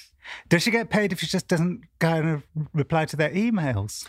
I don't know. That I didn't ask. She I'm has sure. done email stuff. She talked about some email things. I think that was more like trying to like uh things where sh- it, almost getting caught by the wife. But yeah, the the- guy would act out a Yeah. scenario. Right. Well, that doesn't surprise me, uh, even though I didn't know that particular thing that you just said, but because the, the way that porn people are making money now, especially in those sort of, you know, hinterland years between teen and MILF, uh, is to. Um, is to have these one-on-one relationships with, with their clients, just like um, yeah. the woman that you just said. Now, in in that could be escorting, but it could be something more surprising and interesting, I think, which was this other thing that we discovered when we were in the valley, which was um, customs, like bespoke porn films. So uh, if you've got uh, like a particular niche that's so unusual that there's just no porn film out there that that does it. Niche meaning kink or skill. Um, it could be either, but Okay. I'm thinking like niche. Okay. Uh, then uh, they'll make it for you. So you you write the script. So there's like so there's Custom porn. yeah, it's like bespoke porn. I love this. Yes. So there's teams of professional porn people in houses across the valley who are kind of conjuring into life entire porn films for just one person. How much is that? Well, um, it depends on how complicated the scenario is. Like the very the very first one we heard about. Uh, on the step of stepdaughter, on the set of stepdaughter cheerleader orgy. Because the thing is, Mike these days has to shoot everything himself. Oh, how Like many a- times can you say that? I love it. Just keep saying it. is that the new Joe Delara? for you? Yes, yes. Now it's not going to be that that gets me into the accent. It's yeah, stepdaughters, cheerleader stepdaughters. So um, usually Mike shoots alone now because you know budgets are, are so kind of razor thin, the kind of profits so razor thin. But because on Stepdaughter Cheerleader Orgy, uh, nine people were all having sex at once, he Mike had to employ a second cameraman, like for coverage. Yeah, So it was this Isn't guy. that a bitch? Yeah. So it was this guy called Nate, uh, Nate Liqueur, Liqueur, um, who Mike used to work with all the time in the pre Pornhub days. But Nate just happened to mention to me and Lena, um, "Oh, this is like an unusual day for me, like shooting real porn." Um, and so I said, "So what do you normally do?" And he said, "Oh, customs." I said, "What's that?" And he said, "He said what I said to you." So I said, "So what's the kind of you know? Give me some examples." And he said, Well, there was one guy, they never actually made this film, but this was the first one he told us about. There was one guy who wanted them to buy a van, and it was a particular kind of van off of Craigslist. Um, like it was a specific van. And he wanted these, he wanted to fill the van with women who would like drive around the desert for a week in this van, smoke cigarettes in the van, pee in the van, and then at the end of the week they would drive the van out to the desert where they would blow it up. I mean that sounds awesome. I know. but where's the porn part? Well, Do they fuck while they're in the van? uh, he didn't mention that. Damn. Uh, But so I think some people's like what they get off on is not necessarily like intercourse. True. It's Yeah. just like Financial domination was one of the things I like I like when I said. watching people Right. clean. Remember we talked about that? That's an actual kink. Oh, you get turned on by that? Yeah.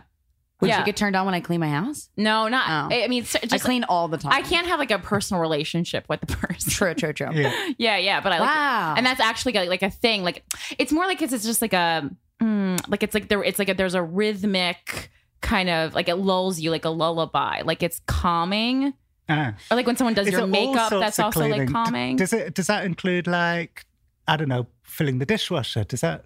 No, it has to be there has to be like some kind of a motion, like a like a dusting motion or like a wiping down motion. It's the motion, I think. Ah. Yeah. Like the, if you're washing the dishes in the sink, that can work. Okay. But loading a dishwasher, no, that doesn't do it for me. Too much clanking. yeah, too Yeah. much clanking. So wait, with this custom porn video, did the women actually stay in the van that entire? T- I mean, that's torture. Well, on that occasion, they they had to budget it like unreasonably high because they needed to like hire a fire marshal to like you know oversee Oh, yeah, the, the, the exploding of the van. True. Uh, so they had to budget it at thirty thousand dollars, and the guy never went ahead with it. It was too much. Damn it. So that van video does not exist. Now, when these things Great get idea for a made, film, are they do? Does the person who pays for them or commission them literally just get a hard drive with the file on it, or can they share it? Does it go on Pornhub eventually? What? Well, uh, there's two ways of doing it. Like if you pay a little bit extra, this was very, very handily for us because I wanted to like include some clips of these custom porn films in our series. Handily for us, the custom producers always retain copyright, uh, so I didn't have to like ask the client's permission. Oh, okay. Um, because I'm sure they would have said no or just not got back to us or whatever. Uh, but so sometimes the customs producers will put the film onto like their own site and then somebody else can buy it off off the internet. oh, okay. But but then often it's just for that one person. I was gonna say I would be pissed if I had a custom porn film and then everyone was watching it. Yeah. And it's not special. Yeah. No, exactly. Because they write the scripts, they choose the camera angles. This this Ooh. this porn star we became friends with called Casey Calvert um, uh, told us like the one time it got kind of tense was that she uh, shot a film for this guy and he got really annoyed with her because one of the camera angles was wrong. She wanted it all shot. He wanted it all shot from the front, and she shot a segment of it from the back, and that was like disgusting for him. It was like the grossest, the grossest. You just thing. have to toe such a fine line with these with people when they're like when in terms of like fulfilling a a kink or a Mm. fantasy of some sort. It's like, damn. But um, that is the only negative story that that we heard. Most of the time, the Oh. relationships between the clients and the customers producers were very positive. Oh, that's great. Okay. Yeah. What else surprised you that you learned while while making this series for Audible, like wh- or with Audible? Well, all the things I just said. Yeah. Um, well, you know, Fabian like has changed the world. For instance, you know, how does every twelve-year-old kid in the world learn about sex these days? Porn, Porn, and which porn site do they go to? always Pornhub, Always or Pornhub. one of their umbrella sites. Yeah, like YouPorn or RedTube, but it's usually Pornhub. It's like the 38th most popular website in the world. Fabian doesn't want to think about this. He doesn't want to think about the consequences. When you talked to him, did you force him to think about the consequences? Yeah, I mean, I tried. There was a few things that he said, okay, you know, yes, I worry about that. Um, one thing he said, okay, I worry about that, was the fact that Pornhub, like a positive thing about Pornhub, obviously, is that it's sort of it's the you know the kind of ubiquity of porn means that porn is destigmatized. So it's not as, as as shameful to watch porn now as it would have been like twenty years ago. So and and obviously that's a positive thing. Anything that destigmatizes sex is good. Um, but one consequence of it is that the valley is like full of young women who grew up on Pornhub, think that looks like a cool career move. Yeah. They come to the valley like there's mm. more women trying to make it in porn now than like ever before.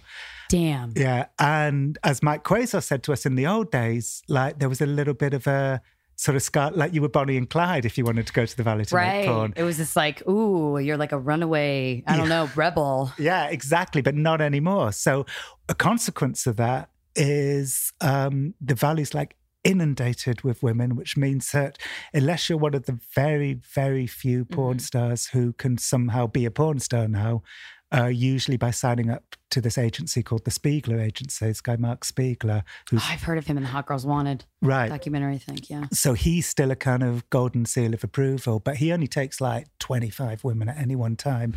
Um, so unless you can get yourself to be a Spiegler girl, as, as they're called, what happens to a hell of a lot of people is that you come to the valley, you're like fresh meat for like a month. You Yeah. shoot and shoot and shoot and shoot and shoot, and then you're just unemployed and you never get work again. And the pay that you get for that is way minimal less, way less.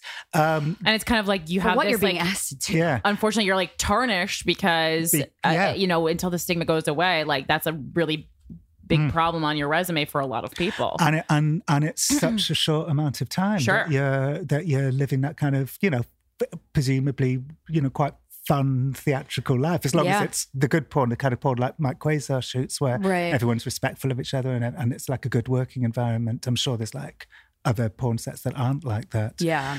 um yeah so that's an inc- so that that was one consequence that Fabian was like yes I feel bad about that um, but a lot of other ones he just But- wouldn't take responsibility. i responsibility mean for. beyond, beyond that he can feel bad all he I wants mean, but like you know he's, he's not doing anything active Part of your fortune to start Yeah. up a, a porn studio or something. I mean, just help put your money back into the damn industry, dude. Yeah. You have so much of it. I've got to say, Fabian also feels like you might you know, part of me scoffs at this, and then part of me understands what he means. Uh, Fabian also feels like stigmatized. Now, it's a lot easier to be stigmatized when you have like hundreds He's the of Martin millions Shkreli of dollars. of porn. Yeah, but you know, so so he sort of doesn't feel like an exploiter because he says, "Well, look, I I too am going to have the word porn follow me around for the rest of my life." But as but as Yeah, Mike, but you got a sick paycheck, Fabes. well, that's what Mike Quasar. We put in the final episode of the series. We put Mike, who hates Fabian, uh, together with Fabian to talk it out. Oh, shit. Yeah, and that's what that's what Mike said to Fabian. Like, you know, if I had your money, I wouldn't. I, I can handle a bit of stigma. And Fabian's response was, "Well, yeah, except having my money causes other problems." And Mike was like, "What?" And Fabian said, "Well, you know, massive amount of like tax investigations and so on. Like he he says he wouldn't ever have done. He would never have been done for tax evasion if uh if he wasn't rich from porn. Right. I mean, money isn't everything anyway. I mean, I can, I can only imagine if you're that rich, like how many people are on your cock all the time. Just asking you, your whole, and your family and your friends, maybe. No. you Like people in the in the industry are on you when you have a good bar show. Like if I fucking had my own aquarium, it would be Yeah.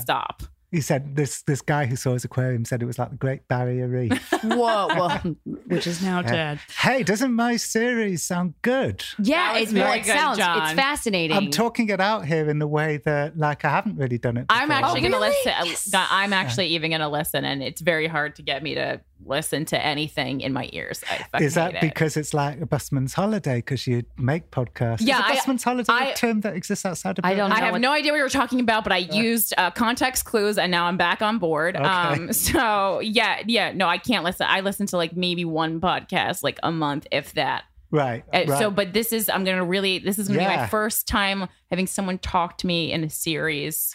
oh, for good. Audible. Well, It's listen gonna to be all you. seven. I gonna do presume- How do we get it? Where do we go to get it? Well, thank you for asking. Can I, before I give you the answer, just say I, I presume a busman's holiday comes from the idea that like people who drive buses for a living, then if like they go on holiday No on a on on a a bus. bus, It's yeah, not a holiday. It's it's just horrific. If there's just a day at work. Yeah, yeah, yeah. Um, so- I also like that we're calling it a bus man. yeah, I, Instead of bus driver. I've got to say, in Britain, Bus man. in Britain, we never call bus drivers busmen. I don't know why the phrase busman. I like the, I like this phrase, and I'm going to continue to use I it. I like it. Uh, so, how do you get to hear the series? I'll tell you. There's a number of ways. So if Perfect. you yes, sound like a vacuum cleaner salesman. I was thinking a knife salesman that takes out a shoe and cuts it in half. well, you know what? The upside, the upside of doing stuff for Audible is there's many upsides. One is that they put me together with Lena, who was Jon has a knife to his uh, throat right now. Audi- there's a Uh, guy from Audible in a suit right now, and he's about to stab Jon unless he continues to say nice stuff. I'm about to head to the downside. Uh, the upside is that they have like incredible resources. Like I was back and forth to the valley for like a year, and like no one complained. And who's going to like for a podcast? Who's going to do that? Like, Right. No one. Mm-hmm. So that's and they put together with Lena, who turned out to be like, like just the best producer I've you know I've worked with. And so there's many. The the only complicated things that it does take a little bit of explaining as to how you get to hear the thing. So let me explain. Okay. So. If you are an Audible subscriber, Okay. you can just get it for free. Just just go to Audible, type in Butterfly Effect, Jon Ronson, and it's right there for free. If you're not an Audible subscriber, you can fuck you. you can still get it for free. Be, and all you have to do is download the Audible app, and on the Audible app is this thing called Channels, which is where all the original content is. Oh, okay. I, by the way, listen to Channels a lot on Audible Oh, because that's not that hard. yeah, because one thing that Channels gives you is like um, like the best articles in the New York Times. Somebody will read it out to you while you're at the gym, which is What? better. Yeah, yeah, yeah. Channels has a lot has like a lot of nice, cool things. Shit. I'm going to Uh, explore this. So that's two of the three ways, and and all of that's from July twenty seventh. And then, if for some crazy reason you just don't want to do any of the incredibly easy things that I just told you about, then We won't shame you, but we'll just think bad thoughts about how lazy you are. But come the beginning of November, it's going to be out on Apple Podcasts or iTunes, like for everybody for free. Oh. So, um, but it's for everybody for free anyway. It's in already July. free. I, I, Yeah. as long- I think free was the key So you word don't we have were to waiting wait to hear. You don't have Yes. to pay to just subscribe to Audible. Um, I will answer this question. Uh, okay, so the man with the knife just gave uh, Jon a, a cr- crunched up piece of paper. the man with the knife is Lena, my producer, who spent a year on porn sets. Um, basically, Lena has said that if if you go to audible.com slash butterfly effect, that's that will give you like the instructions and the Everything links you to gotta do. Yeah, I, I I believe nobody has to pay for it like for any reason whatsoever. The, I think there's a there's a tiny little window where if you're not an Audible Mm-hmm. subscriber, in a few months' time, you might have to pay. A So get bit. on board now. Yeah, but you know, basically everyone can listen to it easily for nothing. And how long is each episode? Uh, so the whole so it's seven episodes. Seven They're each episodes. about half an hour each. Oh, that's oh, yeah, okay. I would have made awesome. it. You know, so I think the whole thing's about three and a half hours. I would have made it longer, but I I abhor uh, I abhor um, flim flam. Yes. I hate it. I when- knew what you. I know what you mean, I and know I'm you're impressed with speaking the myself same for knowing what you language, mean. But I, You hate Wow. you hate bullshit. Yeah, I hate like interviews going on a little bit too long. It drives me insane. I Mm-hmm. could never be. I could, Flim you know. I could never do what you guys do. I just, I couldn't do it. Like, I can barely. Do As long it. as you're Right. curious about the person the whole time, it's great. I I, I feel like we've been talking for ten minutes. And I mean, Yeah. there's I just really a, lot, a lot of food you can think about while someone else Yeah. is talking. As long as you, you know, just keep a constant eye contact, no one will ever know. but like I find like being on your show or being on Joe Rogan or being on Marc Maron, I, I really enjoy being a guest. But You know, just be- the top of the top. Yeah, but being the host of it, I, I couldn't do it. Like, because for me, like, if I listen to like an hour's interview, like like we've just done, Uh-huh. I'm looking for like four great minutes. Um, Hmm. That's that's the way my sort of brain goes. Um, so that's why I need like so so that's why the series, even though it took us like a year and a half, it's only three and a half hours long. wow, but it's a compilation of the best of Yeah, a year and a half. exactly. By the way, I'm not in any way disparaging your your way of doing podcasts. I wish I could do it. I, I just can't do it. I can't. Well, you have a curiosity about things that leads you places for Mm-hmm. a long period of time. Your your interest in this Fabian after you were reading all the blogs Mm. led you to do this for a year and a half. I mean, that to me I couldn't do, but Yeah. that's fascinating. That's a different type of what Yeah. we do. Well, what you do, and you know what Marc Maron does so brilliantly. You know, you, Marc Maron, Joe Rogan. I think are probably the three best at it that I know. That's another Yeah. audio clip we're gonna cut. Right. And what you do is like you somehow in the course of like this hour long or hour and a half long kind of encounter, you you really cleverly sort of structure it so this like it's like a sort of moment happens and the moment is is across the entire the entire encounter. Oh wow, I never heard anybody put it that way. I well, I think uh, too, it's just a natural conversation of us being curious about what we're talking about, and our our guidelines for interviewing people are. If you have a scenario or experience or an expertise or something that we're like, wait, what? Uh-huh. Done. We could talk to you for probably five hours, but we do it for an hour and a half so that people don't, you know, Yeah. get bored. But yeah, that's that curiosity. Yeah. Being curious is is a good quality, is a fun quality to have. But you know, you do things. This is probably getting a bit busman's holiday, but uh, Do it. uh, but I think like you're really good. You do something that I I'm I'm bad at. Which is that you know you keep the conversation going by kind of interjecting quite often. I've got this annoying habit of like in a situation like this when I'm doing the interviewing of just listening for ages and letting the person talk for too long, and then it's like you can't. It's just unlistenable to So- Right. so you're, you know, so it's, it it seems like you're just having a conversation, but you're not. You're you're working. You're you're you know, there's a lot of paddling Our under the wheels are turning. going on, right? It's not calculated though, which I which is the best part about it. It's Uh. just, just like it's just naturally flowing, um, which I like. But I was thinking, you know what I was thinking? This is like a random interjection. The way technology is ruining porn, technology is doing that for a lot of like everyone has a podcast now because it's so easy. There's so the number of podcasts that exist. Hmm. Or I feel like I'm sure there are exact figures on this, but have quadrupled since the past three years, two years hmm. even. And then and then also Steven, who's an uh who's a director and he makes film content for people and companies. He's like, and now because cameras can be made so cheaply and pr- have such a great quality of picture, any Joe Schmo can do it for cheaper. Somebody's always under, so that undercutting is hmm. also a direct effect of technology taking over an industry. Yeah. Oh, so much. It's it's happening in in music. It's happening Yeah. in radio. It's happening in porn. It's happening in journalism. And sometimes it's for good. Like you know, you want to empower people, of course. Um, But, everyone, eh. I do sometimes think like, you know, the great thing about social media is that it gave a voice to voiceless people, but that doesn't necessarily mean that people should use their voices all the I fucking know. time. Not I've that- thought about this a lot and I feel mean, but I'm like, maybe not everyone should have a platform. Well, just not use it like all the time. Like the tyranny, the tyranny of needing to have an opinion about everything. Like sometimes just, you know, you don't need to say you don't need. And also, we don't need to know everything Yeah. about your lives. Like, I I mean, I've seen fa- uh, like uh, Facebook updates. Like, I got new contact lenses. Like, can I tell you how much I don't care about that? Like, Yeah. that's that's like that's pollution on my Facebook feed. Yes. Yeah. And it's like, you know, going back to public shaming, like my last book, like, you know, one of the problems of like a sort of pile on is that everyone feels like they have to like get involved. Like you can you can think that somebody did a really fucking stupid thing without having to like tell that that be one of the hundred thousand people Yeah. to tell that person. And now that's so rare that it's like to have an opinion and go, I'm not going to post it. I'm just going to keep that to myself. It's like, oh, that's kind of nice. And I wish more people would. I mean, because I feel like it, it- exactly what you said, Corinne. Pol- it's pollution. It feels like pollution. yeah. Um, All right, but anyway, let's cut the, uh, the this flim flam and uh, wrap it up. Where can we find you besides Audible? Oh, uh, you mean in like doing other things? Well, yeah, Yeah, anything you else like on books, the, on social media, in life? Anything else you want to Twitter. plug real quick? Oh, well, on Twitter, I'm at Jon Ronson with no H. J O N R O N S O N. Yeah. And I guess my two new things since I saw you last uh, are The Butterfly Effect and, Mm-hmm. and Okja.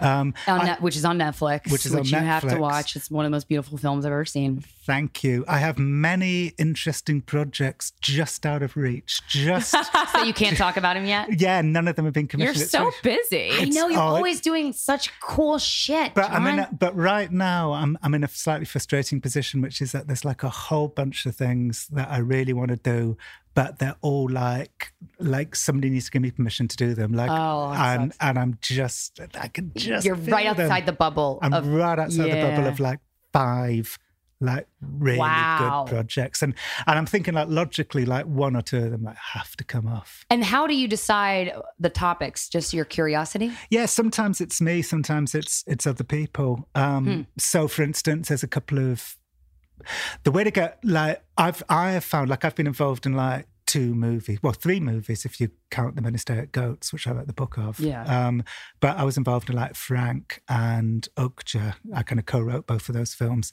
And what I found about movie, I hope that, is this boring? Is this No, of- I'm fascinated Okay, because you dive into so many different parts of humanity with everything you take on, whether it's a movie or, a, or a book. yeah. And that's why I want to know, like, what, where is that? So, what are the roots? Well, what I've what I've noticed with movies is that, that like the way movies get made, and, and I think TV shows too, is uh, to sort of jump aboard a moving train.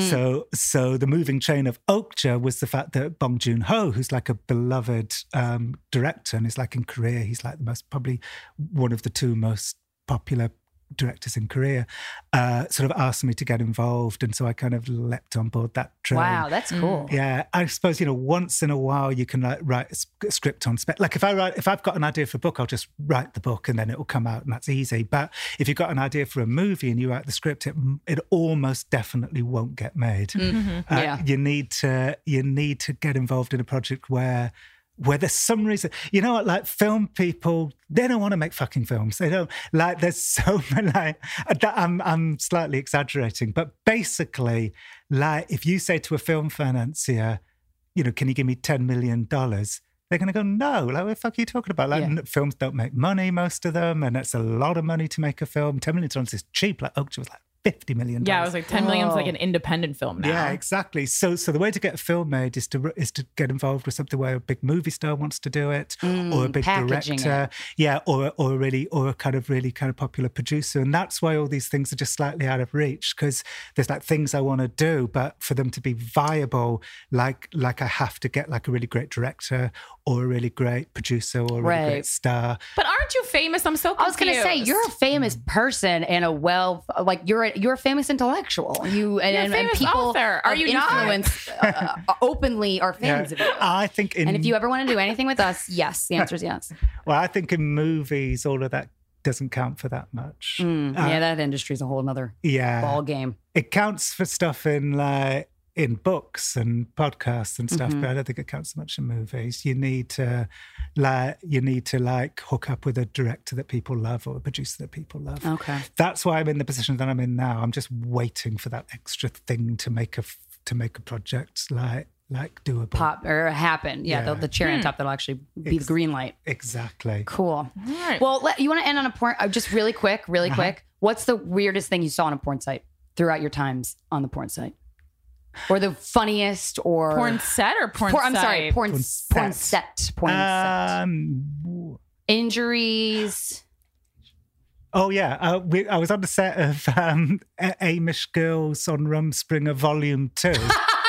Uh, the director, Amish, I love it. yeah, oh my gosh. the director Mike said uh, uh, that he's surprised that he was commissioned to make a Volume Two, but maybe Volume One left too many unanswered questions. True. I've gotten um kind of into Amish porn and Mormon Uh-huh. porn, and it's pretty good. Whoa. Right, I, I didn't even know It's that. pretty good. I discovered Mormon girls and Mormon and Amish. I mean, I know very different to the people who are, but kind of like the same to look at. Okay, you, you say Amish and I say Amish. Oh, yeah, that's why I thought it was. That's why. That's why I thought. it Wait, was do cute. Amish people say Amish or do they say Amish? They probably say Amish. Yeah. Well, you got an accent. You got a pass. Yeah. So is that? So you saw something on that set? Well, no, just the fact that that set existed. Um, I'll tell you. Okay, I'll tell you a moment. Um, can we end on like a sad moment? Sure. Perfect. That's life. Let's You do got it. me. We've spoken much during this interview about stepdaughter cheerleader Audrey, which turned out to be a quite uh, pivotal moment in my Oh, life no. that day. Um, at one point, Mike wanted to shoot a uh, establishing scene of the of the cheerleaders arriving, arriving home from cheerleader practice. So we were outside in, and this is like in a big mansion in the valley, like secluded mansion, but somehow some kids from a from a nearby house had cottoned on to what was going on. Mm. So they were like, I couldn't, we couldn't see them, but we could hear them. They were like catcalling and mocking from atop a nearby hill. And all the cheerleaders, uh, unsurprisingly, I just found this kind of sad, uh, but also very resonant. Um, suddenly felt it was like Eve in the Garden of Eden. They all suddenly felt very self-conscious, and you know they were wearing these like kind of cheerleader outfits that were much too small that Mike had probably bought from a costume shop or something, and they were all trying to sort of, you know, put down their, their skirts to sort of, you know, cover Yeah. their modesty. And everybody felt weird and self-conscious because It shifted the vibe. yeah, and you know why? Because they're fucking outsiders. And this reminded me of what a gay porn star called Connor Habib said to me when I started on my mm. project. He said every bad thing, and you know, and I, I he's, he's probably exaggerating a bit, but he said every bad thing that happens to porn people happens because of outsiders looking in, not because of what happens in the industry itself. Uh, so that was an Shit. example of that. And we'll leave it at that. Thank you so much, Jon Ronson, for joining us. This has been Guys We Fucked, the anti slut shaming podcast. We'll talk to you next Friday.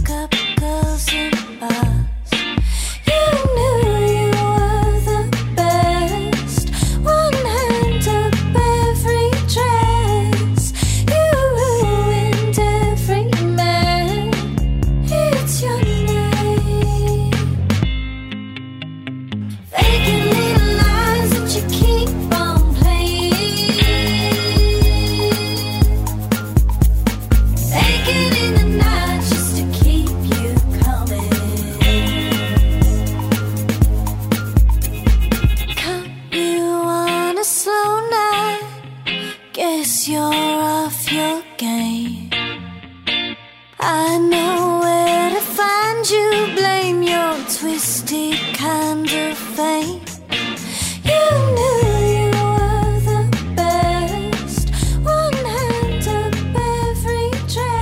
everybody, for listening to this episode of Guys We Fucked. Did you know that you can listen to Guys We Fucked on Spotify? Yes, the streaming service you know and love for music is also fully loaded with podcasts. Find us in the podcast section within the Browse tab when you're using Spotify on mobile or just by searching Guys We Fucked. While you're there, click to follow us and to have our new episodes delivered right into your Spotify library. Head to spotify.com slash podcast for more.